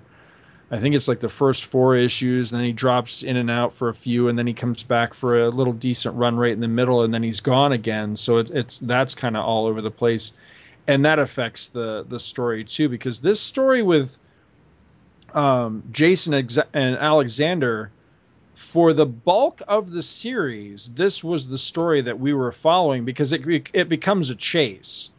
It becomes almost like a like a fugitive scenario because it's it's uh Jason on the run, Alexander trying to be his chimp buddy and help him out, but Jason becoming more and more resentful of of Alexander's help because Alexander is an ape and he begins to view all apes as his enemy kind of thing and at the same time being pursued from Brutus or by Brutus and trying to stay like one step ahead of him the entire time. So as he's being pursued, he wanders all over the forbidden zone and everything, and encounters you know things like the the uh, Mount Rushmore, and he ends up crossing paths with this guy. I can't remember the name of him. It's like Junkman Joe or something like that. And this guy has like all these relics of the old world and stuff. So it goes all over the place. But interestingly, and it's not really till that story starts to peter out and other characters and other storylines are introduced that it gets really kind of wacky and it started to kind of lose me. But I, I liked the Jason and uh, and Alexander storyline a lot. I thought it was very interesting. Yeah, I, I thought they did a good job of introducing new characters into a backstory that you're familiar with, uh, and and making it compelling. That's hard to do. That's hard to do because that's what all three of the major ape series in comics have tried to do with with varying levels of success is give you a more or less familiar world but populate it with new characters and that's a that's a tough gig Yeah, especially especially I think with licensed properties. yeah It, it's you know it's one thing to take a, a, an existing comic series and start you know spring, sprinkling in new characters, but it's another thing I think to take a licensed property and right up right from the get go start off with new characters. right You know, I, I think that's a very difficult thing to do, and I think it's very well done in, in this issue. Yeah, I will agree with you. It it had to be tough because all three of those series, to the best that I can recall, all three of them never brought in recognizable characters from the movie. You know, like Boom, of course, did their minis, where they would have like Dr. Zaius or something like, you know, a character like that. But I'm talking like the series proper, all three of them kind of went their own way with their own original characters. And maybe maybe that's kind of the reason why they didn't last over time. I mean, you know, of course, you know, three years is a pretty decent run, I I guess, for the '70s. But I wonder if they might have had a greater level of success if they had given us the the character, you know, at least some of the characters from the movie. But then again, you know, if you're going to set it in, you know, the actual Planet of the Apes, like the first movie timeline or something, then who's who's your protagonists? Who are you going to focus on? Ghostbusters. Uh, It wasn't me. It was the one-armed ape. The ape fugitive. Did you see the um, the the um editorial by Roy Thomas? The little drawing that was in there, the little art on page uh, four and five. Road to the Road to the Planet of the Apes. I, I know I saw it, but now I'm gonna have to look back to it again. Oh, where Oh, yeah, with- uh, with- Dean- with Hope and Bob Crosby. Dean Martin. Yeah, No, it's not Dean Martin. Dean Martin, Dean Martin, whatever the hell his name is. Bing What's Crosby. his Bing name? Crosby, and Bob Hope. Yeah, whatever. I know. I, I know what you're talking about. They're old, man. I don't know. They're, you- you- They're old men. I don't know. Paul, only Paul knows them. Uh, he played That's- golf with them. just to go to another Seinfeld reference. Did you ever see when uh, when Jon Favreau was on and he played a clown?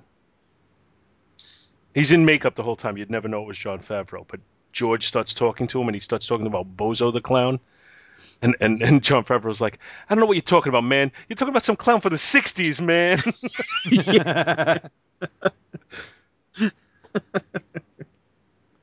I was thinking you're t- talking about the one with the crazy guy that was uh, oh, was uh, doing, Pagliacci. uh, yeah, Crazy Joe Davola. yeah. I'm trying to remember if there there was an adaptation, or I guess you would just call it a reprinting. There was a reprinting of this that um, Adventure did when they had the license for Planet of the Apes. They actually reprinted uh, the Marvel, some of the Marvel stuff, and the, they titled the series "Terror on the Planet of the Apes," which is the ch- the name of this first chapter by Moench.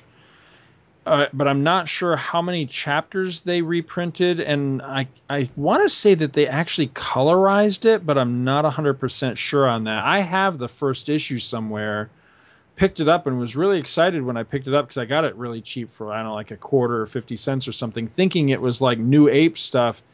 And then when I got it, I realized, oh, this is just a reprint of the Marvel stuff. So I don't think I ever bought any more of them. But now I kind of wish I had them because I'd just like to see you know just how much did they reprint and and what did it look like and that sort of I thing do But i think, think- they colorized it I do not think this would benefit from from in color.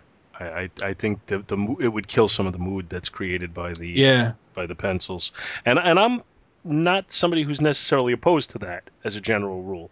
I, I'm not you know one of these purists who has a problem with uh, colorizing things, especially if you still have access to the original black and white material. Uh, but in this instance, I think it would lose some of its effect and some of its Mhm. impact.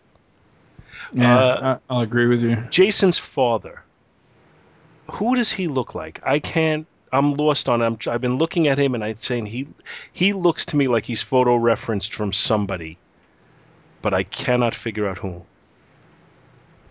yeah i'm looking at the picture of him at the bottom of the page where he's saying wait do you hear Yeah, that's exactly the picture I'm looking at. yeah he does look like somebody but i'm it's almost like an Mm. old grizzled uh burt reynolds or something but i'm So, not well, when this came out, Burt Reynolds was probably only around forty.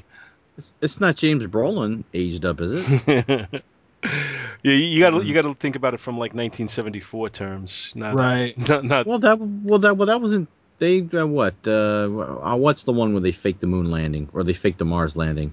uh, Capricorn. Uh, one. capricorn one yeah yeah, yeah, with O- with OJ. Wow, Right. a second podcast that I've been on that has a reference to OJ. Yeah.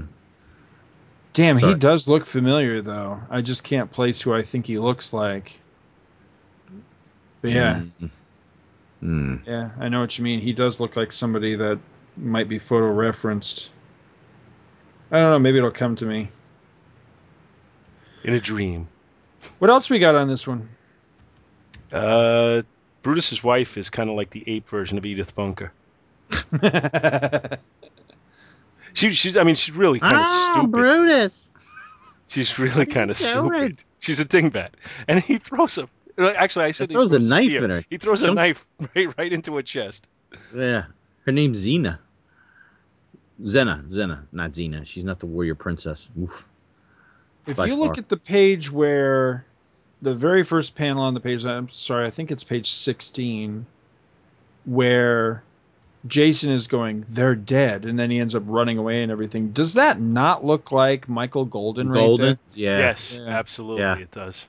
I never really thought of Golden being a, uh, you know, being influenced uh, or you know, like um, aping uh, Mike Ploog, but man, it kind of looks like it based on this. I see a lot of uh, of Golden in here, and clearly, you know, he came along after. So I, I wonder if Ploog was an influence on him. It's It sure is similar, but I mean, that's not a bad thing. I I, I like this. I, I I, like this I said that uh, some of the violence is left to the imagination, but I'm looking at the, the pages when uh, Jason's parents get killed. Uh, it's not really as much imagination as I've thought. Uh, the, the dad takes an arrow right to the back, which is shown pretty clearly, and then as the wife comes over and is you know pleading with him not to die, uh, basically Brutus takes or not Brutus the uh, ape who's following Brutus's orders takes basically like a baseball bat and brains her. Yep. I mean, that's pretty brutal. Yeah. Well, that was the whole, to, to my understanding anyway, that was the whole intent of the Marvel Black and White magazines was to to be able to deliver more adults content, you know, something a little more mature. This is kind of like Vertigo before Vertigo, essentially, Yeah, and I like it for that because it, it holds up. They weren't subject to the Comic Code Authority for the magazines. Right. And I, I I like it. I think that's one of the reasons this stuff holds up really well is that this is more this is more like what comics became over time. But I also the- think that's why when they adapted it to a color comic sized issue, they took just the movie adaptations and did not do this story. that's a good point. Yeah, that's an excellent point. I don't think they would have gotten Comics Code Authority approval on this story without making some drastic changes. That's the yeah, that's very true. Especially if they were going to colorize it, because there's an awful lot of blood in these issues too, which I don't think that they could have gotten away with in the in a color comic. You know, arguably for for the kiddies still. Hmm. I do like it though. I really enjoy this. Even the the apes with their silly masks and everything. Because they, yeah, you're right. They are very much the clan. It's a I- clan of apes. Yeah, and I think the masks are, are kind of, you know, they're kind of the, the, what they would look like. You know, they're very, uh, you know, they're just hoods. They're not really anything unrealistic. As silly as they might look, they serve their purpose. Does Jason give you a Tarzan vibe? yeah, well, that's what I said. He's wearing a loincloth apparently for no real reason. Because his parents wear regular clothes. Well, I'm going to just put on my loincloth and go outside. I'll see you guys later. Yeah, it's casual It's- Friday or something. it's what's in fashion. It's what all the kids are wearing these days. Loincloths. He was cosplaying Taylor. Well, what do you think? We ready for the next one? I think we're ready to, Yeah. to step into issue number five. Number five. Yep. All right. So, Planet of the Apes, number five. You know, I totally failed to uh, to see what the like the month or year or whatever was on that, but that's okay. Planet of the Apes, number five. Again, cover on this one by uh, Bob Larkin. I really like this one. You've got uh, a human who's just all beat up looking. He's all bandaged and really looking rough and he's being assisted by an ape by a chimp that looks like it could be Cornelius. I, I don't think it's supposed to be, but it could be him. And they're basically walking out of like the hot desert sun. It's almost like they're on Tatooine or something, and they're approaching this uh, like this crevice in the rocks and hiding in wait for them is a bunch of gorillas who actually have well one of them has an M16 machine gun which is pretty cool and the other one has like a I don't know what is that like a Luger or something, but it's it's a really good Bob Larkin cover. I like this one a lot. Uh, again, cover price on this one is uh, a whole dollar, and there are several. Uh, there's a couple of stories. There's uh, several articles and features and all kinds of things in this particular magazine. Oh, by the way, here it is right here. It's February 1975 is the uh, the date on this one. And I really just want to focus, pardon me, on the uh, first story in here, which is an original story, because the other story that's in here is, I don't know if it's the very last chapter, but it's one of the last chapters of the adaptation of the first film. But I want to focus on the original story that's in here called Evolution's Nightmare was written by Doug Moench with art by, of all people, Ed Hannigan and Jim Mooney. So the story goes like this. at the dawn, uh, at dawn, rather, in the Forbidden Zone, two massive opposing armies face off from opposite sides of a nuclear holocaust scarred canyon.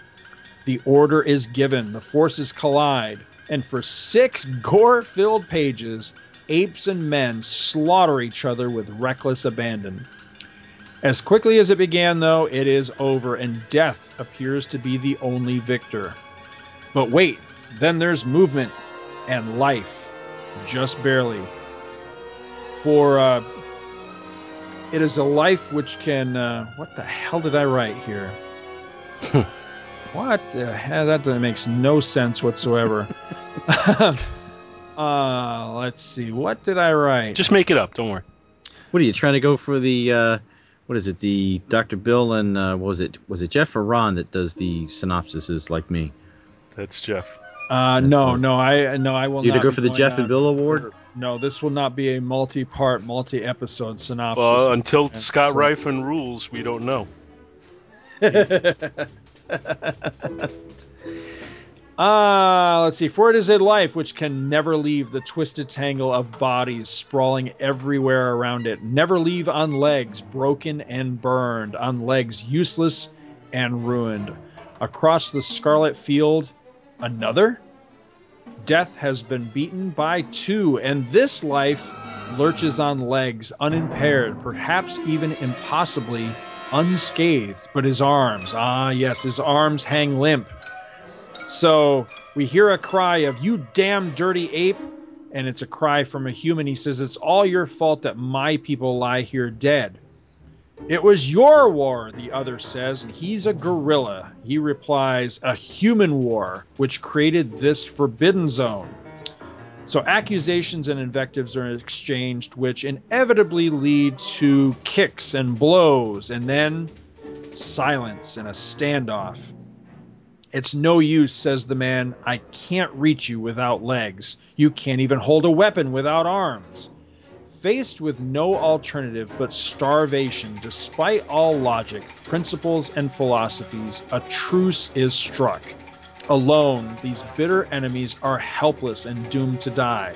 But together, the ape can support them both on legs that will carry them out of the valley of death, while the man, broken legs strapped to the ape's broad shoulders, can defend and hunt for them both with his strong arms. It's an uneasy truce at first, with the human tempted to draw his blade across his defenseless ally's throat. But what would that ultimately avail him?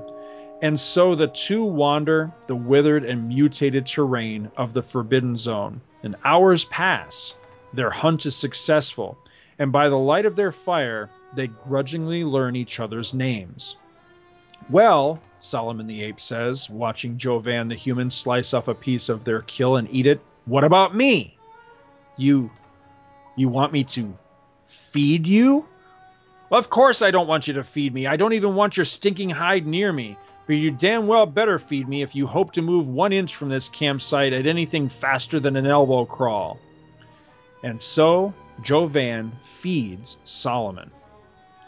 The next morning they set out again, but don't make it far before being attacked by a massive mutant razorback looking juggernaut. However, through cooperation, they manage to slay the beast. Later still, they find themselves in a torrential downpour. The only available shelter is a cave high above them in a cliff face. Working together, they attempt to scale the rock, but when Solomon's footing fails, the only thing keeping them from a long drop is Jovan's grip. Now's your chance, says Solomon. Are you going to shake me loose or try to save your uh, try to save your legs? But Jovan does not cut the ape loose, though. Instead, uh, he makes Solomon work with him to save them both. Once safe, Jovan jokes, You're going to owe me some thanks for this. And, uh, Solomon replies, Humans are incapable of earning gratitude. When this is over, I shall reward you with death. Remember that. In the cave, they meet Mordecai, a strange hermit, neither ape nor human, who shelters, attends, and tries to teach them while they mend.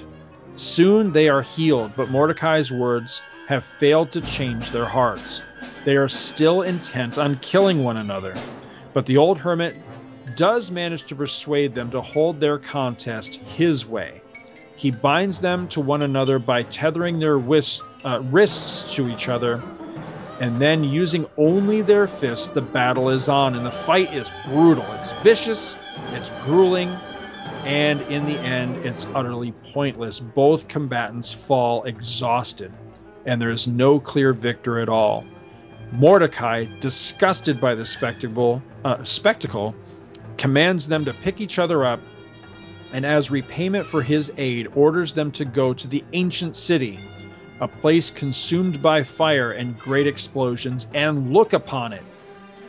Together, Jovan and Solomon do as Mordecai requests and travel back into the Forbidden Zone and to the ancient city, where they find only bleak desolation and destruction in what was once, long ago, San Francisco.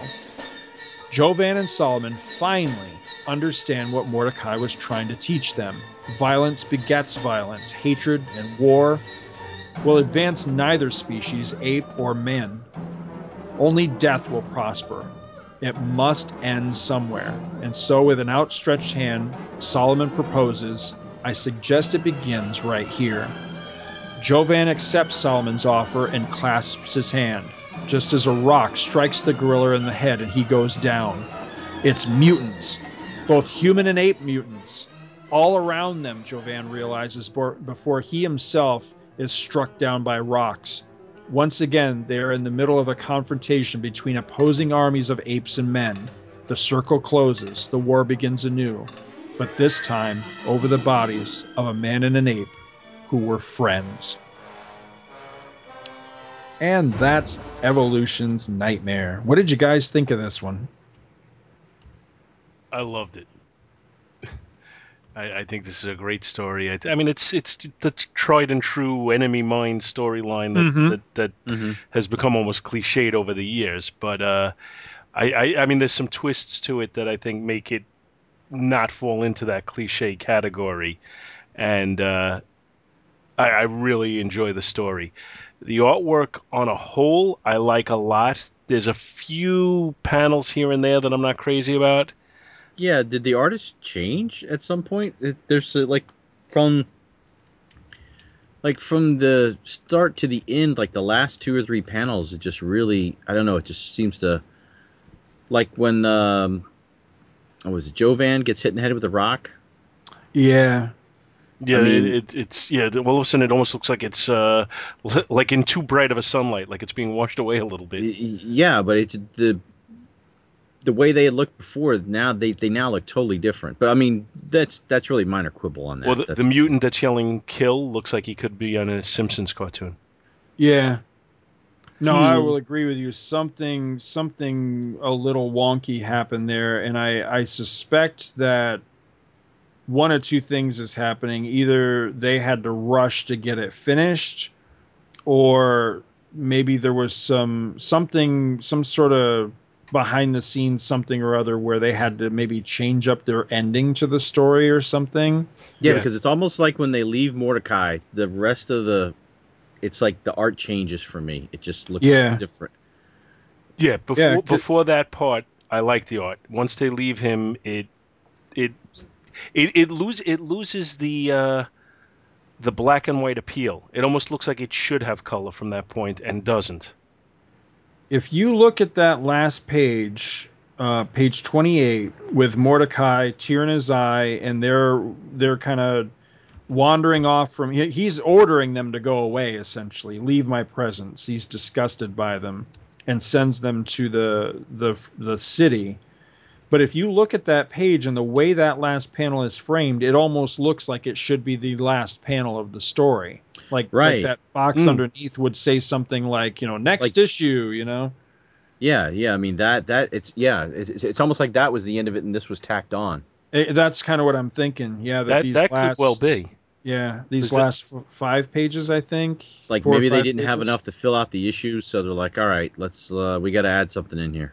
Yeah, either that or maybe somebody just, you know, an editorial something just said, you know, it, it's it's too pat an ending or it's an unsatisfying ending. End it, or or Kill maybe them. they, yeah, something. Yeah, uh, that's what I'm thinking. Is that they said no, we we can't we can't have these guys go off and be ape buddies at the end. They got to die or something. I'm not sure. I like the ending, but it's funny that uh, that we're discovering this because you know it's it's funny. I, I poured over this story obviously to do the synopsis on it. It never even occurred to me how tacked on these last few pages look to this. This is not how I remember the story to end when I was a kid. As a, as a kid, I remember that they actually did stay friends at the end of the story and kind of you know rode off into the sunset. So that's really strange. Rereading it, discovering that no, no, they clearly they're dead at the end of the story, which I thought was really sad. I like this one a lot. I like it uh, on several levels because, for one thing, even though it has become a cliche, you know, you you, you uh, cited "Enemy Mine," which is very much what the story is. Hell, it might have even been cliched by the time this story came out in '75. But this was my first exposure to this cliched storyline of the you know the two enemy combatants having to make a truce and eventually becoming friends. I, I'd Mhm. never read that kind of a story before, so this had a profound impact on me. Um, I didn't have very many issues of the the Apes magazine. This was one of the few I had. Couldn't tell you when I first read it, but I know I was a little shaver when I first read it, and it's stuck with me all these years. I really, really like this story. Uh, one of the things that definitely helps is page 20 where they're just wandering through and that giant freaky looking mutant monster comes out. That scene just the way it's drawn and and it's coming out of the jungle and everything for some reason every time i see that reminds me of when the uh, the explorers are attacked by whatever it is a triceratops or whatever in the original king kong. It always reminds me of that sequence for some reason but the it, it's the, really uh, cool. the beast almost looks Lovecraftian to me. yeah Yeah, it's weird. It's it looks like a like a razorback pig, but its tusks are on the top of its head, yeah along with its mouth, and its eyes are below its its teeth line, yeah and it and it's got ears way up on the back of its, you know, like way back further than where they should be. it's really- cool. Yeah, I think he's cool looking. Uh, there was mutant bunnies on page uh, 18 too, Yeah. which I thought were cool. They're essentially they're, you know what they actually look like? They look like a cross Like- between a jackrabbit and a hoojib. yeah. Pliff. Pliff, they ate yeah. Pliff.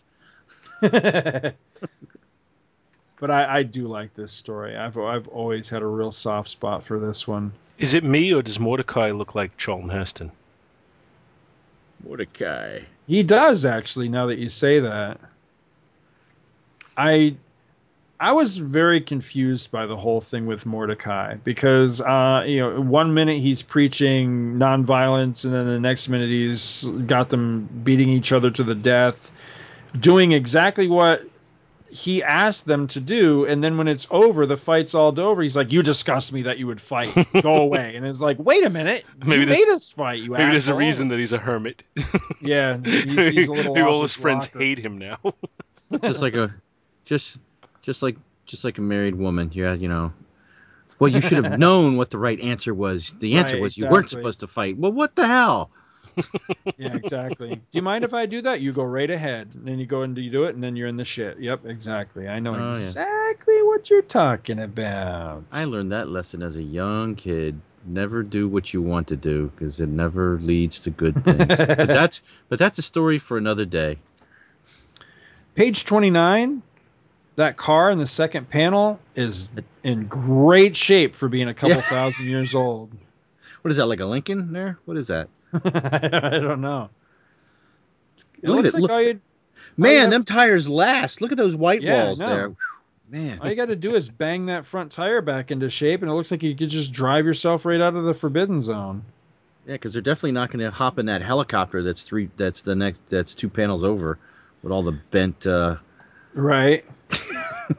Of course, then again, well, here's here's the weird thing. Okay, so the the the humans can still talk. They're still wearing clothes. They're clearly intelligent. So it's it's not as far along in the timeline as you know Taylor era. But then again, Mordecai refers to this as the ancient city. So where are we in the timeline here? Well, Throw me a bone. Well, it's all it's all relative. I mean, we refer to Paul as the ancient one. so about 50 years is what you're saying. Yeah. No, no. You know, I'm deleting that off this. I'm just going to oh, edit Oh it right no, out. you're not. Oh no, you're not.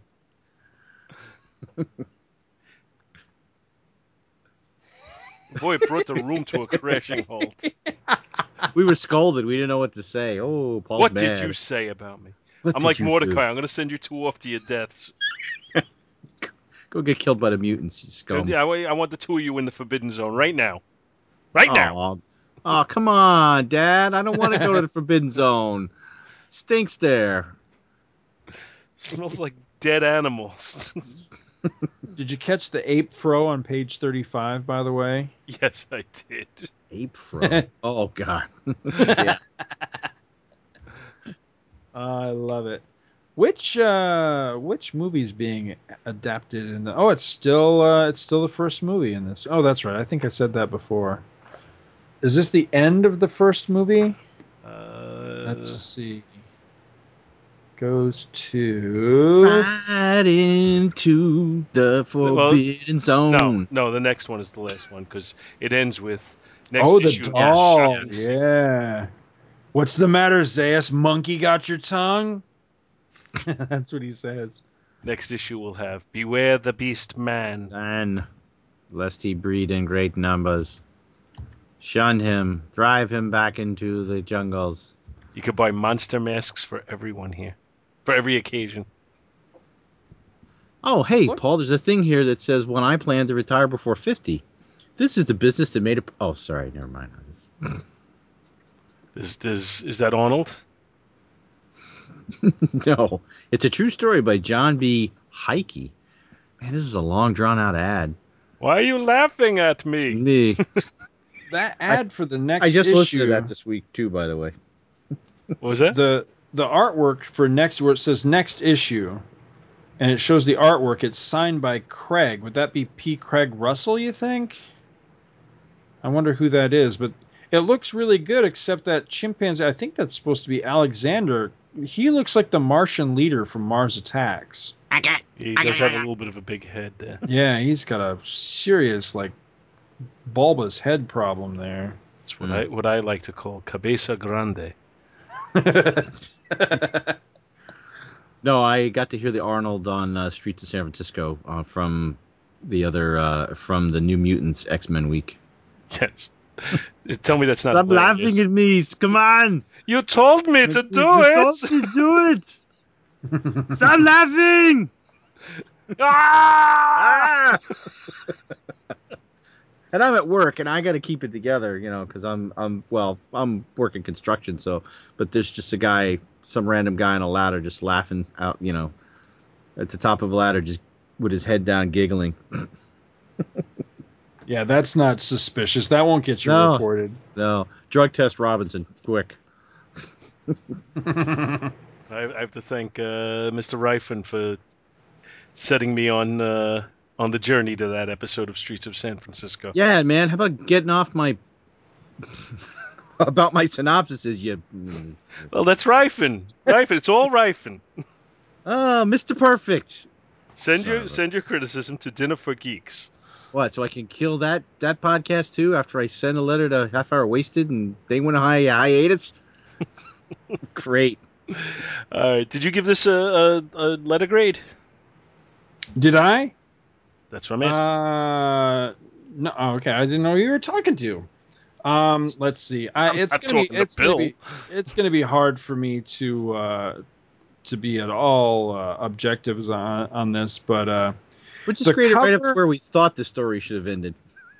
and don't grade the last five pages. the cover um i'm not that crazy about the cover. I mean i like it because i really like bob larkin but it's not one of my favorite larkin covers. So the cover i would say eh, i don't know like a i don't know b minus i guess. Um it, it's okay. It's just it, it, you know it's perfectly fine. It just doesn't thrill me but the story grading the story um the the the written part of the story it's well written uh, it's really enjoyable. The the th- only thing that really brings the story down for me is Mordecai. He's he's mercurial. I mean if if if the author had just who the hell wrote this? It was it- Moench? Moench, it was Moench.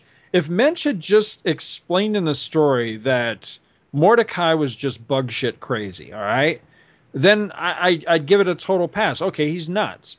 But he just says that he's like a wizened hermit. He's supposed to be like the Obi Wan living in a cave type of thing. And no, it doesn't work. His his motivations keep flip flopping. He doesn't want them to fight. He wants them to fight. They fight because he wants them to fight, and then he's pissed off at them. So it's like, what what is your deal, dude? Maybe he was So- laughing at them. Maybe- Watch, I'm to make him fight yeah. now. yeah, maybe he's just messing with him. Maybe he's yeah. What a prick. But that's that's really the only quibble I have with the story. The rest of it I really like. I came to care for both of these characters. I, I liked them both, uh, Jovan and Solomon, and I liked watching their their friendship come together. You know, because you kind of know, or at least you strongly suspect where it's headed the moment that they propose a truce and you know we've got to work together for survival. You kind of figure, well, hopefully they'll you know they'll learn a little bit, about each other and get over their bullshit and become friends, which they do. But it was fun makes to it sound watch. like a Fat Albert episode. but I really enjoyed it. But also watching, it, it's not just a simple matter of, you know, you help me, I'll help you, we'll get out of this. I mean, you actually have to watch them struggle to survive. They they have to hunt for food. They get attacked by a giant freak monster. They almost fall off a cliff. I mean, there's all this stuff they go through. So you you really get to see them bond as both a team and, and again as friends. And I, I like that. I really enjoy that. And then of course, when it's all done, you know, it's all said and done. It's almost like they fight out of a sense of obligation. They don't. It's almost like they don't really want to fight anymore, but they have to, so they do, and I like that. Um, it, it's really Mordecai that that's the weird angle of it, and uh, I love the ending. I, I love that just as they acknowledge the fact that you know what, we're over this. We're not going to fight anymore. You're my friend. That's the moment they're slain, and it's just it's powerful stuff. I, I really enjoy this story. So I'd give the story. I'd give it a solid. Uh, I'd say uh, an, A. I was going to say A minus, but I'll, I'll give it an A as opposed to an A plus because the only thing that brings it down a notch for me is uh, is Mordecai. I just don't really care for him. I, I wish they had found something because I think you could kind of do without him. I'm not sure Mordecai is really important in the story. They could have just simply found the cave, lived in the cave till they healed up. Once they realized they were healed up, suddenly there's a, a, a squaring off where they realize, hey, he's healed, I'm healed. What are we going to do now? Well, I guess we got to fight. And they fight and they beat the hell out of each other. And then once they're they're both exhausted, they realize this is getting us nowhere. I don't want to fight you anymore. They leave together and they wind up in San Francisco where they see all this shit and and the same results happen. So honestly, Mordecai do you even need him in there? I, I don't think Hmm. you do. Um, the art, I love it. I really do. And uh, it's so strange to me to see Jim Mooney, who is an artist that I will probably forever identify Jim Mooney with Supergirl and those just silly ass Silver Age Supergirl stories that I read. I usually skip them to be honest with you. They were the backup features in a lot of Superman titles. Mm-hmm. When I whenever I see Jim Mooney, that's to, to this day that's what I think of is those silly uh, Silver Age Supergirl stories. And you see him here where he's drawing this like raw, gritty world. And I mean, there are literally like six pages of just freaking brutality, man this war between the men and the apes is brutal. I mean, there's you've got people being stabbed and shot and you know run through the face and axed to death and uh, you know, there's all this blood and gore and by the time it's all over i mean the battlefield scenes of all the bodies is just it's intense i mean for a comic of this period it's it's pretty adult stuff Yeah, you And got to horses. see that- You got a horse with an arrow in its neck. yeah It's pretty gruesome. and you know for for this not only to be the era that it is but it's jim mooney just cracks me up but it really works i really enjoy this art a lot and uh, my personal favorite shot of the whole thing other than the giant razorback is the first shot that you have on page 17 of jovan strapped to the top of solomon i love Oh, that picture awesome. i just love that picture Yeah. of them, uh, you know, strapped to each other, so that Jovan is his arms and Solomon is his legs. I just, I think that's great. That just makes me think of uh, the what's it, the Incredible Two-Headed Man or whatever. Right, Uh, Career bro- Rape Land. yeah, right. that's that's that's what I picture. And and when they did it on The Simpsons with uh, Mr. Burns and Homer. It's cool though. I really like Solomon it. Ape hate carrying So Joe the- Van. The art. I would, uh, I would give the art a solid. Uh, I'd give it a solid A as well. I really enjoy the art. The only thing that uh, that brings it down is that tacked on sequence at the end. I'm gonna have to see if I can find something more on that at some point and see if maybe that's been explored anywhere else where somebody else may have uh, written or talked about this. Because, yeah, the more I look at that, the more I think you guys are right. I think that that actually is like a slapdash. Like, hey, why don't you why don't you add four more pages to this? Just to tidy it all up Yeah. because that sure is what it feels like. Well, I'm gonna give the art a um a a good grade too because again, like I said before, I'm finding a um black and white has never been my thing, but it's it's it's uh, it's almost like there's more detail, and maybe Mhm. because because they maybe the colors just take something away from it. It's just I'm not quite quite sure what it is. I haven't put put my finger on it yet. I you almost think maybe this- the colors distract sometime, not so Maybe. much take away as just distract your eye sometimes. yeah maybe because you're just focused more on the on yeah Uh, maybe you take in the whole page at once instead of being drawn to a color or something more distinctive because it's all the same but yet you maybe you can soak it in more and that's just a that i'm just spitballing here but i thought the story originally reading it that it was going to go the way of like uh what is it the scorpion and the toad Right. that's where I thought it was going to go, and then when it didn't, I was like, oh, okay. So they weren't going to do that cliche to where one betrays, you know, you know, oh, it's in my nature. So you know, you know, why did you betray me? But in the end, they get betrayed not by each other, but by their other prospective mutated races. It's interesting that you thought that because Jovan has the same thought. Because his first thing that he does after being strapped to Solomon is right, he is realizes like he's gonna, yeah, yeah. because Solomon's completely at his mercy because Solomon not only don't his arms work but now his arms that don't work are are strapped to his sides as well so even if they did work he probably wouldn't have time and be able to get the leverage to free himself before Jovan slits his throat and Mhm. Jovan thinks about it he's he's thinking that hey I got this guy right where I could take him out but then he realizes well what what's that going to do me you know if I if I kill Yeah. him then I'm strapped to a dead gorilla. What the hell am I going to do then? So he doesn't he doesn't kill him. I think that's cool. Yeah, I I'm um. sorry. Why are you sorry? Uh, Uh, I, I feel like I interrupted Bill. No, no, no, no, no, no, no. I mean, uh, that's uh, that's pretty much all I had. I'm I'm giving the story. I agree with you that Mordecai kind of is superfluous as it works out. Uh, so I'm giving the story an A minus, and I'm giving the artwork a B. And I'm what I'm doing is basically dropping it a, a grade because of those last few pages I see. because I have to grade it on a whole. no, I think that's fair. So I'm I'm basically giving the overall story a B plus. I'm glad you guys like this. I was a little bit nervous. I'm always a little bit nervous when I bring something like you know that that really is a sentimental favorite of mine that that I know is a little cheesy. I'm always worried that somebody's going to be like, you know, this was really kind of. Why, why do you like this? This one you guys like- sucked. exactly. One last thought on this, I swear. Page 19, look at that second panel. Does that look like Jovan is eating a hostess fruit pie? Yeah, it does. Maybe the dinglings were there. the dingling stop by and hook, give him the hookup. That's awesome. They were the mutants. Solomon actually looks like the uh, ultra humanite in that net panel next to it right there too. yeah, he does. I guess he's a what? What are they? What is it? Silverback? I, pff, I Yeah. don't know. Yeah, that's that's that's the bigger the bigger gorilla.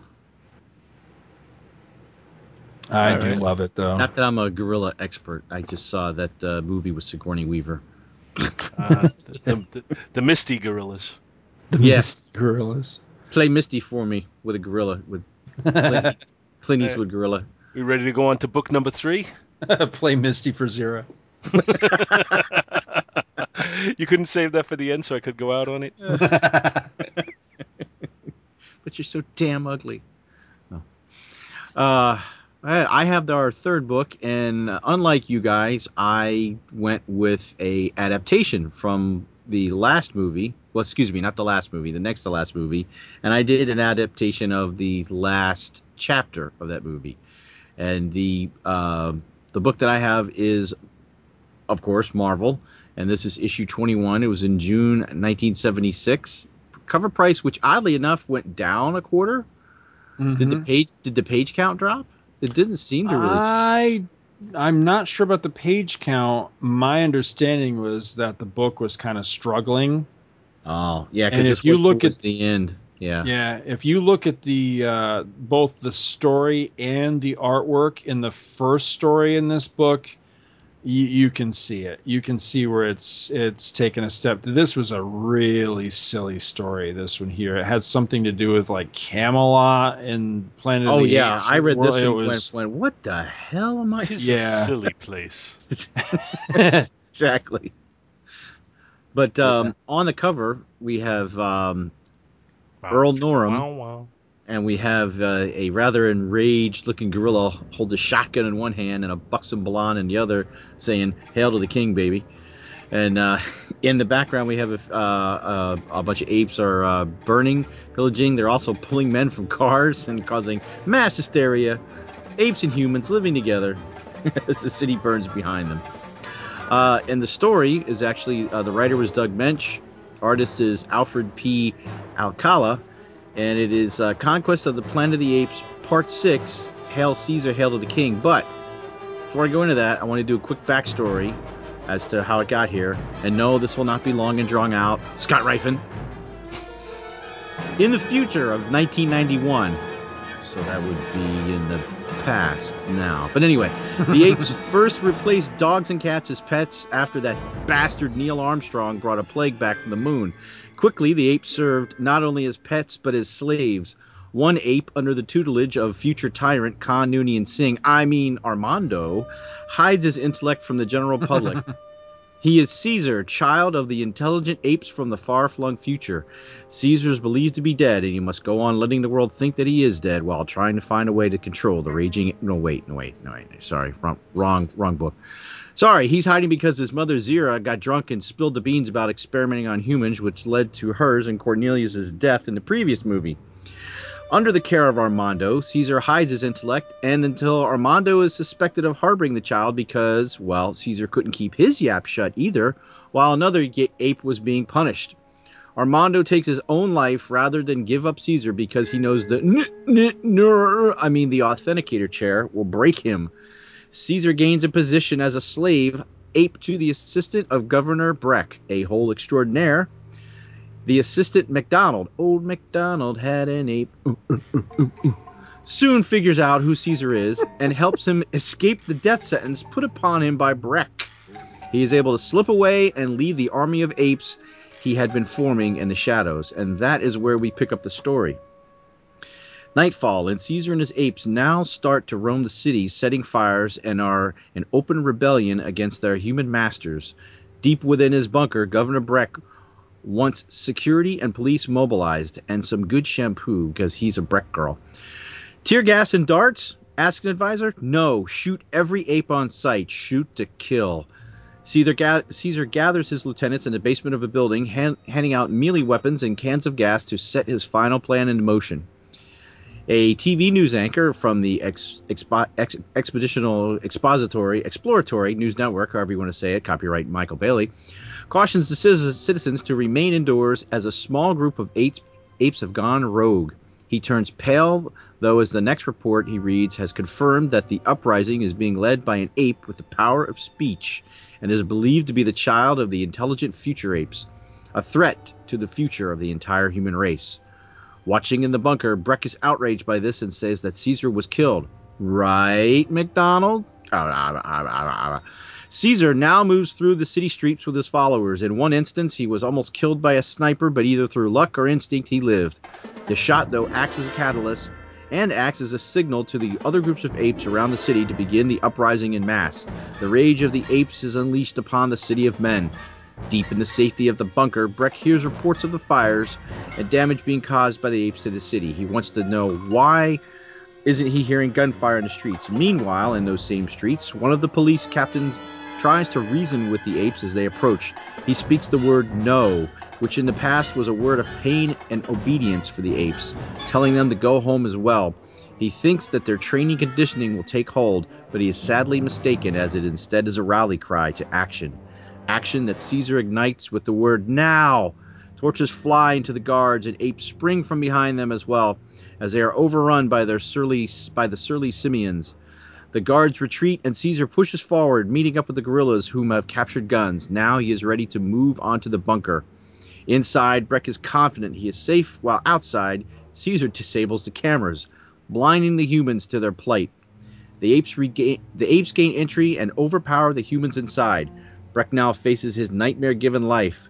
Caesar asks him why did he make the apes into slaves from pets. Breck sees the apes as the beast that still lies lies in men and that and that beast needed to be controlled and chained. They hate the apes because they are the dark side of themselves. In anger, Caesar orders the death of Breck, but is given pause by MacDonald as he pleads for humanity from Caesar, to which the ape points out that he is not human. The two debate back and forth the finer points of power and whether or not Caesar can succeed, until finally Caesar drives home his point that humanity will destroy itself, and Caesar and his kind will wait, and when the time is right, they shall come forth and build their own cities, and there will be no place for humans.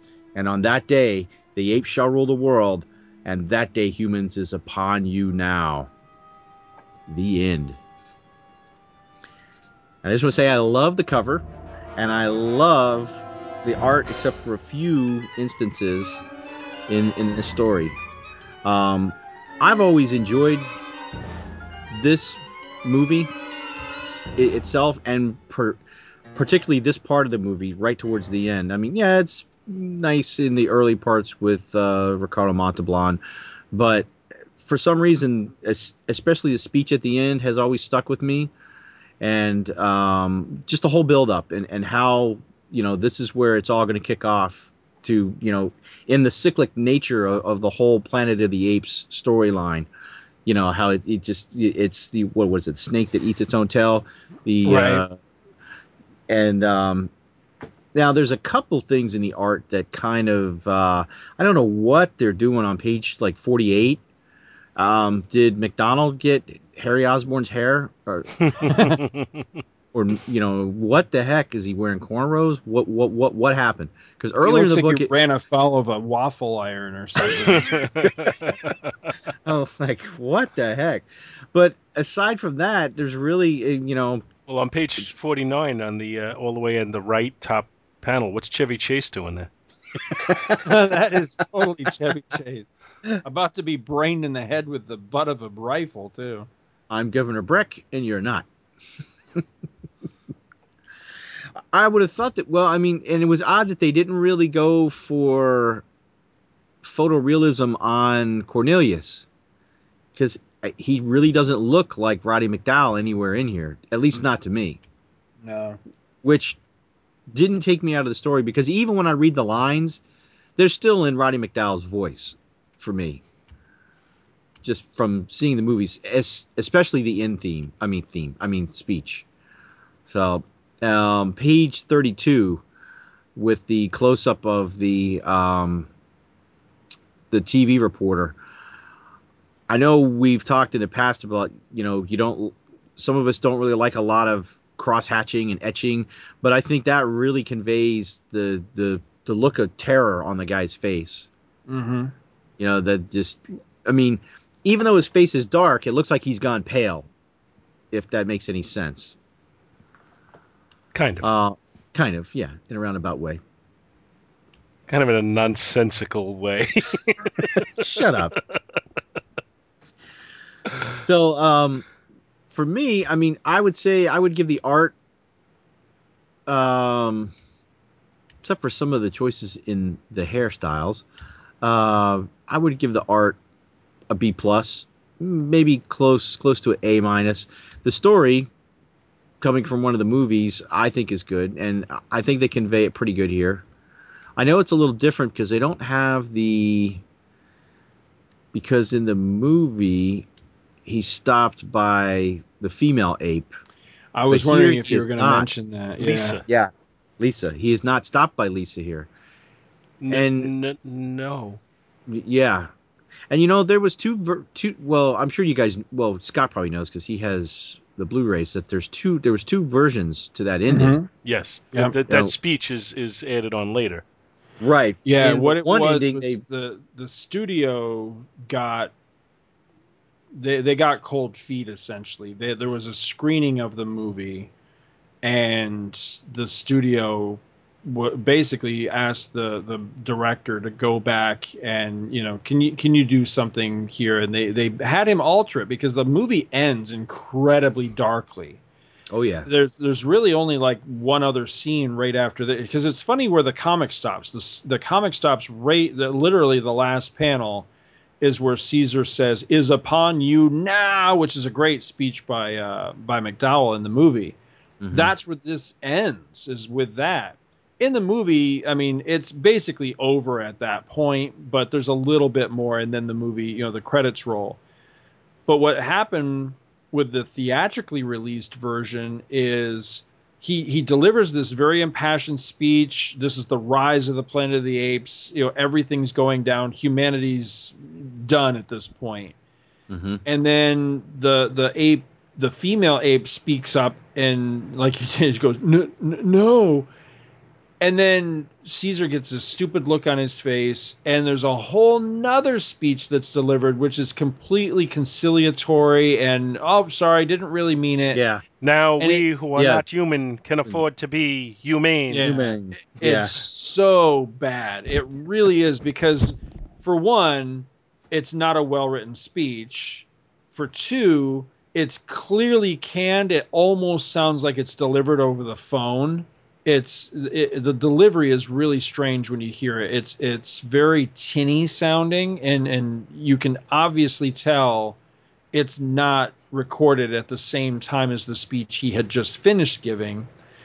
And thirdly, because they didn't have any money to reshoot the scene, They ran when he delivers the speech, they just zero in on his eyes, and you can clearly tell his mouth is not moving while he's hmm. giving. It's really, really bad. So anybody that's hmm. going to watch Conquest in preparation for when we do our commentary on it on Two True Freaks, please watch the unrated version, which is the original version of the movie before the studio made their their edits and changes to the film. It's a much better movie, and it ends on a uh, it ends much better because it just ends on a very dark note that no this this is it they won Yeah, I guess we really win, essentially do. We want to say what the what the last uh, because really they almost show the end, like on page where uh, where Chevy Chase is on page forty nine. right The next thing that would happen, the ape that's behind him with the gun raised, is pretty much what happens at the end of that that version, and that yeah they basically pummel him to death with the butts of the- all, all all the rifles, and that's the end. yeah the gorillas make Yeah. paste of Breck I mean they just the the only thing that I wish they had done a little bit better in that scene is they clearly not only beat him to death but they they beat him to where They he beat him beyond death. Yeah, I he mean- would just be just mush on the ground. Yet there's no blood or gore or Yeah. anything on the butts of the rifles, which is a little silly. But yeah, that's yeah, that's how that one ends, as opposed to the edited version, which was the theatrically released version. They actually reversed the film, so as the Mhm. the gorillas are raising their butts to smash him to death in the unrated version in the theatrically released version they're actually lowering their their butts back down because of uh, uh, Caesar's half-baked speech. So yeah it's really because the whole movie is about them getting all worked up and deciding we've had enough. We're going to rebel. We're going to overthrow our masters.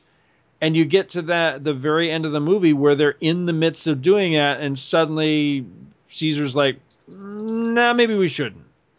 And everybody just goes along with it like okay well we'll listen to you. And i'm like no. No no no. It, it it's funny now seeing the unrated because uh, you know watching it in preparation for talking about it is the first time i'd ever seen the original unaltered unrated version and it really helped me enjoy the movie a lot better because now I kind of get what they were going for. I think that's one of the reasons I never held Conquest in high regard is because on on some subconscious level I realized that they pulled the plug at the very you know they just they take the the legs right out from under the movie at the end of it by having him suddenly go nah maybe we shouldn't. So Yeah, not But, so uh, much. yeah. Uh, I got to differ from you, Bill, on the art. I'm I'm not happy with the art in this issue. Uh, I think it's incredibly inconsistent throughout. I think some of the faces are just terrible. Uh, I also think it suffers a little bit from uh, the licensed propertyism, uh, where you know where he's trying they're trying to create scenes from the movie and they look a little stiff. Uh, I'm, I, I just I, I, I think it falls short on the art. You gave it a, a B plus. Yeah. I'm gonna go C minus Mm. uh, on the art. The story I think is great, and I, I agree with uh, with you, Scott, that uh, I really like the uh, the the bleaker ending. Mm-hmm. Uh, you you can you can give your your more upbeat message uh, in in the fifth movie. You don't have to end this one on an upbeat le- on an, with an upbeat message, and they did kind of uh, show a lack of balls in doing that. yeah. Uh, so I, I kind of like that this book ends on, on the, you know, on the on the on the more bleak ending. Yeah, I, I mean, this is kind of almost like uh, like a happy medium between the two. It's like a mashing of uh, almost of the two, because you don't have the brutal murder. Although in the almost next to on the last page, you do still have a an ape getting ready to looks like he's going to bean Breck in the back of the head in a, in in another panel, but it's not really shown. It's just you know the threat is there that uh, that the apes are going to that that they're taking control. Yeah, and I- just yeah. uh, picture wise, uh, I really really dislike the uh, gorilla on page the the cent- the most center panel on page thirty six. I think I know the one you're talking about. Yeah, that one is where he- the he guy's looks- lighting the fire. Yeah, he looks like the troll Yeah. from Trilogy of Terror. The doll. Yeah. Yeah. And then and then you follow it up with the with the next picture where it doesn't even look like it's the same gorilla. Right. I, I'm I'm I'm very down on this artwork. I see some flashes of, of good stuff in it, but on a whole, I, I, I don't like it. The uh, the first the the splash page, it looks like the apes are uh, dancing at a disco. Which page is this? The splash page. Twenty nine. The, the opener, the opener splash. Let me. Yeah. I'm going back to it right now. it's a rave. Ah, ah, ah, And, and the, the one the, the rightmost one even looks like he's got John Travolta's white suit on. Or the leftmost, excuse me. That's awesome. I, I I I think the artwork is is very very inconsistent in this book and almost has a rushed look to me. So I'm I'm I'm down on it. You just don't like the Norman Osborn hair. Oh, I think that's terrible. It's like he has a bath mat on his head. Is what it Yeah. looks like. It, it's It's like the no no the no slip surface. yeah, pretty much. You know, one of those one of those tub mats.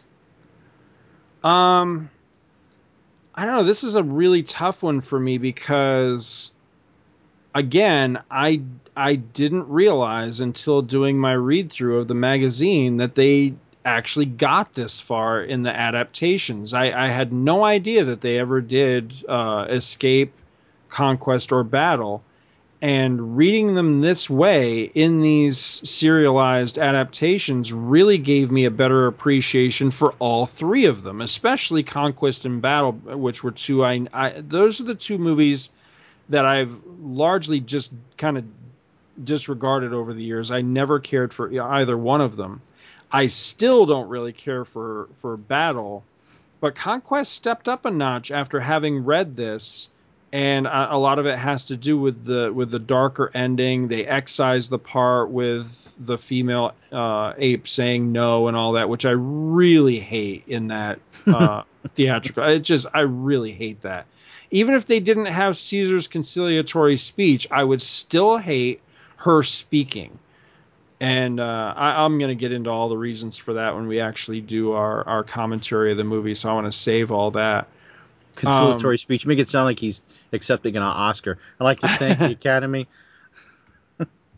But uh, I, I do like the story. It's hard to grade the story though because you know it's an adaptation. But as adaptations go, it's pretty good. It does add a little bit. There's extra dialogue from the movie and things like that. The art is a really hard for me, uh, a really hard one for me to grade because here's the weird thing. I don't like Alfredo Alcala. I, I traditionally I haven't liked him because when I discovered him, he, he's got almost like Jack Kirby syndrome to me, is where by the time I discovered him, he was really on the wane. So I was seeing him in like his latter days of doing like Swamp Thing and stuff where he just wasn't bringing his A game. And I never liked the really heavy inks. And it almost has like a like a slimy feel to the art. You know, it just has this weird because it's horror. I mean, he was a horror artist, Mm-hmm. but somehow that art style with the very heavy lines, everything super dark, a lot of cross hatching, that kind of slimy feel to everything, the the obvious like EC horror influence in the art actually for this type of story and how dark conquest is and especially how dark it ends actually kind of lends into the mood. So it's not my preferred style of art. I don't really like his art style. Yet strangely it does sort of fit for this type of story. So it's hard for me to be too harsh with it I, I guess I would give it a. Uh, I think I'd give it like a middle of the road C. I I don't hate it. I'm not a fan. So, you know, but it, it works. I mean, it's interesting. Uh, but some of the art decisions that he made are yeah they are really strange because a lot of times the apes really don't look like apes the body language is okay, but just the face, eh, there's something he just didn't quite capture in the faces. There's a second panel at page 46. whatever the hell kind of ape that is that's slapping Breck looks like like a pissed off cowardly lion or something. It does not look like an ape to me at all. And if that's supposed to be Cornelius, I, I you know, who is he being played by? Because that doesn't look like a lot of the pages don't look like Cornelius. He doesn't look like a chimpanzee Caesar. or Caesar. I'm sorry, Caesar. Yeah, he he just he doesn't look like a chimp to me. Um, the a lot of the ape, they, the apes basically all blend together, so I can't tell what's a gorilla, what's a chimp. I don't even know if there's any uh, supposed to be any orangutans in here because I don't really. You're a you're a freaking apist. The I only, the only- well, the only way he seems to distinguish them is the uh, the gorillas occasionally have pointy teeth. Right. So I mean, otherwise, it, he doesn't really seem to separate them at all. There's a ape. Uh, it's the sixth panel on page 44. It looks like he's going, "Where's my dentures?"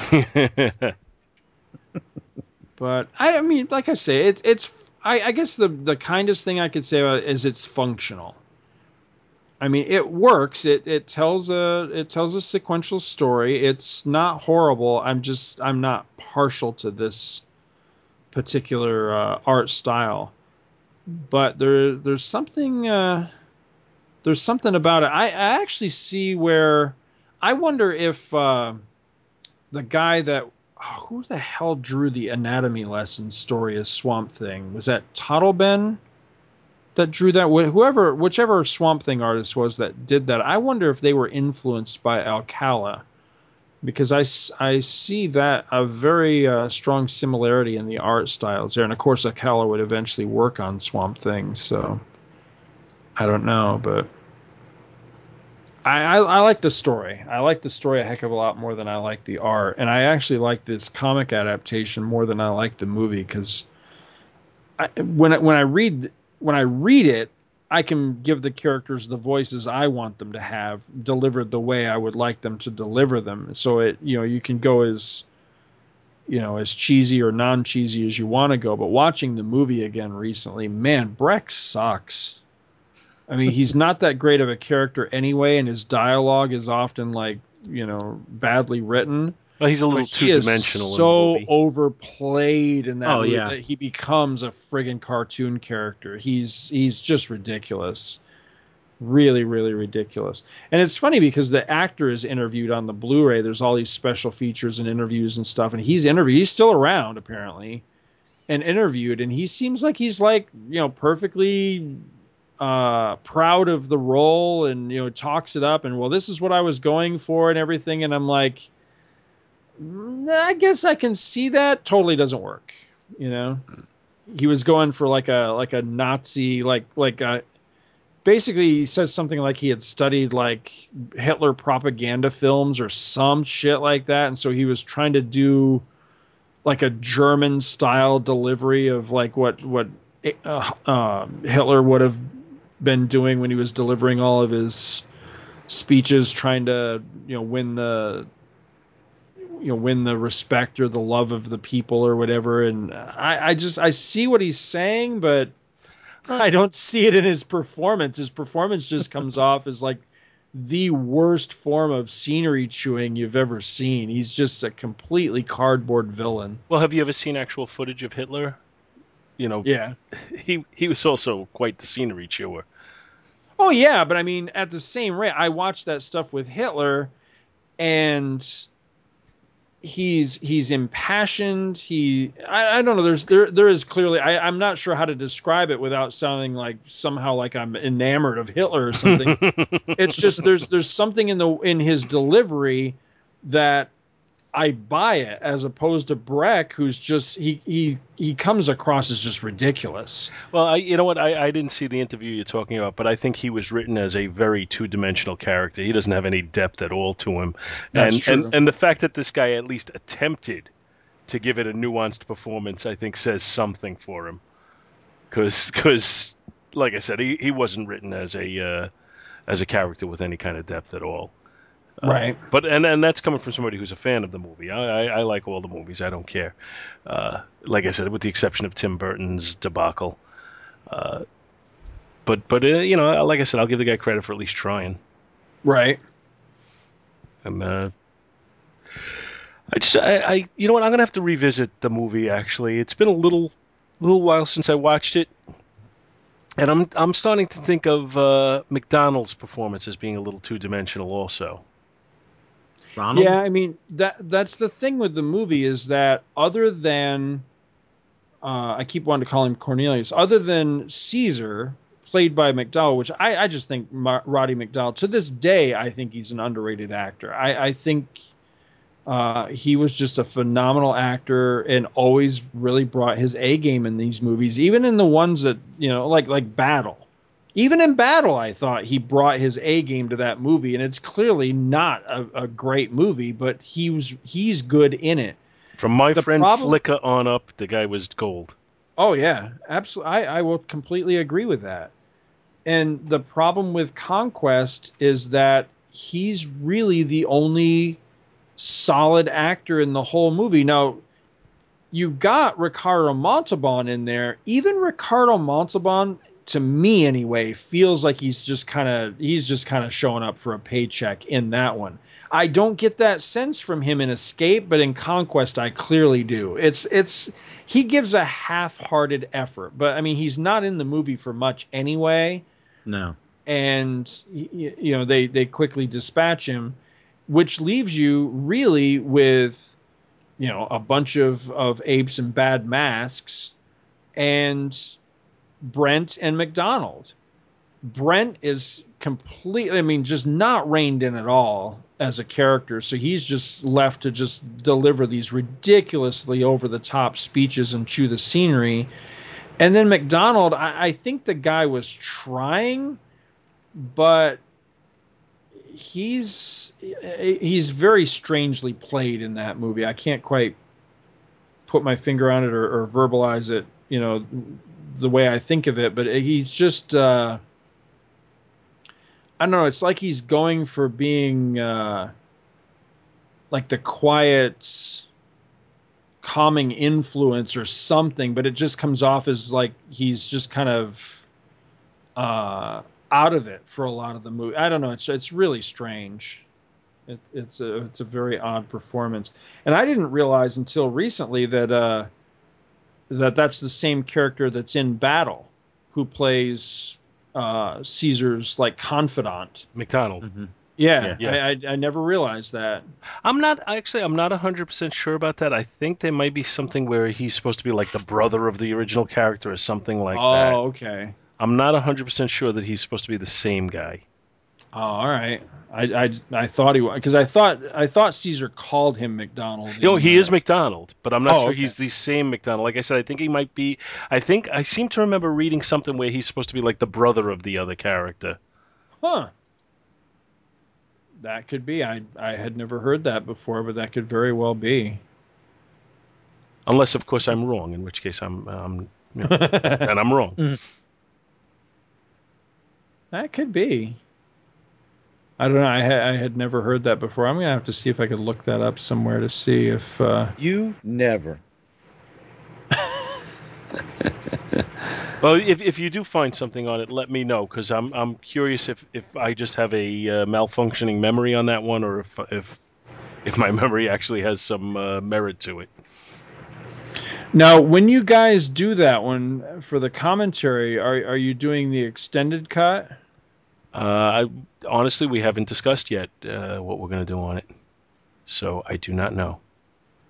I, I have yet to watch that. I've you know I've seen the original theatrical one, the one that's been you know commercially available all these years. I've seen that one t- mm, two maybe three times. I have yet to watch the extended, but I'm anxious to watch it because I guess there's a ton of extra stuff in it that that kind of fleshes the story out a little bit better and everything. So Yeah, I mean, I I have the Blu-ray, but. I haven't watched the extended cut yet either, uh, and I don't know what Andy has, so we'll have to figure out to make sure we're on the same page with it. right. So he and I will talk. sadly, not much of this stuff has been reprinted. What what mostly has been reprinted is what Marvel reprinted themselves with uh, Adventures on the Planet of the Apes, and then of course, like I mentioned before, um, at least portions of Terror on the Planet of the Apes were reprinted by uh, Adventure Comics. But to the best of my knowledge, the rest of these adaptations, I don't believe, uh, have ever been reprinted anywhere. And I still maintain that, you know, despite the stories that, that you and I discussed, Paul, I still think the strength of these magazines and, and the reason to seek them out and want to own them are the adaptations. I think the adaptations are, are fantastic. Uh, that's not to say there's not some great original material in here too, because I like Doug Moench a lot as a writer, and he did write some really good and interesting stories in the early issues. It's just unfortunately it it kind of peters out and and goes right off the rails fairly early into the run of the book. Mm. Um, to where by the time it got to the very end and they were doing all that weird shit like out at sea and weird sea monsters and all i was kind of i was kind of tuned out at that point. I'm like ah, i don't know about this. Because the stories were bizarre and the art was just really some trippy shit but i en- i enjoyed the uh the adaptations quite a bit and feel like I actually learned something from the adaptations of four and five. Plus, there was a, uh, I think it's all in one issue if I'm not mistaken, but there was a two part um, bridging story between conquest and battle that I kind of forgot about. But looking back through the issues as we were talking, I found it in there again. I'm not sure what issue that was, but uh, I'm gonna have to go back and read that at some point too, because I'd I'd completely forgotten about that. Hmm. Yeah, I don't. I, I'm gonna have to seek that out too. Uh, I, I I agree with you that the uh, the adaptations are certainly worth uh, looking for, especially since there is some some plot some plot in it, some dialogue in it, some storylines in it that aren't in the movies. So it just you know it, it can enrich your movie experience or your story Right. experience. Uh, but I, I I also like a lot of the uh, the original material. Not all of it. Some of it's crap. But uh, on a whole, I, li- I like a lot of it. It's actually it's issue 22. And it's what's funny is I don't recognize this writer or excuse me this artist's name. It's Rico Rival, but the opening splash in number 22, damned if it doesn't look like uh, Garcia Lopez to me. I mean Must a his name. lot. Yeah. Pra- praise be his name. It is some nice stuff, but yeah, that whole, that entire issue is a uh, two-part bridging sequence for the next movie for for Battle. So it's set between Conquest and Battle. I'm gonna have to read this again. I know I've read it, but now I can't remember what the hell it was about. Well, what's our next? Uh, what are we hitting next? Adventure Comics? Adventure Comics, yeah. So next time around, we're going to discuss Adventure Comics, and uh, I think we have a really good mix of issues because uh, the one that I'm going to cover, again, uh, actually, strangely enough, uh, ties into Conquest. Uh, it was a story that uh, kind of helped, again, flesh that story out for me a little bit. Uh, Bill's covering an issue from one of the many mini series that uh, Adventure did, which I like because that kind of picks up my slack. Because all I had time to read in Adventure was the series proper, and there was an annual. But Adventure, as well as the series, which was pretty good in spots, they did many minis. They did Ape Nation and uh, Blood of the Apes and Urchak's Folly, and there, there were a whole bunch of them they did. I did not reread any of that stuff just for time concerns, but Bill's got me covered on that with what he's going to cover. And uh, I got to be honest, I, I have completely forgotten what issue you're going to cover, Paul. That's because I don't know which one I'm doing. oh, yet. okay, so you haven't picked it yet. All right. All I'm right. gonna have to jump in there soon. Well, certainly before we record next time, and I'll figure out which one I'm doing. Well, I'm going to be anxious to hear to uh, see what you guys think of the adventure stuff because uh, I think I think what I'm going to do just uh, is I'll I'll look where your issue is, I'll look where Bill's issue is, and I'll try and pick uh, just another area, you know, as far as consecutively when they came out, just so that we're separated and hitting as as you know, giving a good cross section of the adventure books. So I, I may pick it based on date of release more than uh, than story content. cool. Well, if you want any suggestions, give me a holler because I, I just finished uh, rereading all that stuff recently. It was again as far as just the series proper, and uh, I, it's it's a blast. I had a blast reading it, but woo, it's a mixed bag of shit, man. Because it starts really strong and then goes really wacky. So yeah, that should be fun. Yes, it should. So join us next week when we hit week two of Planet of the Apes month.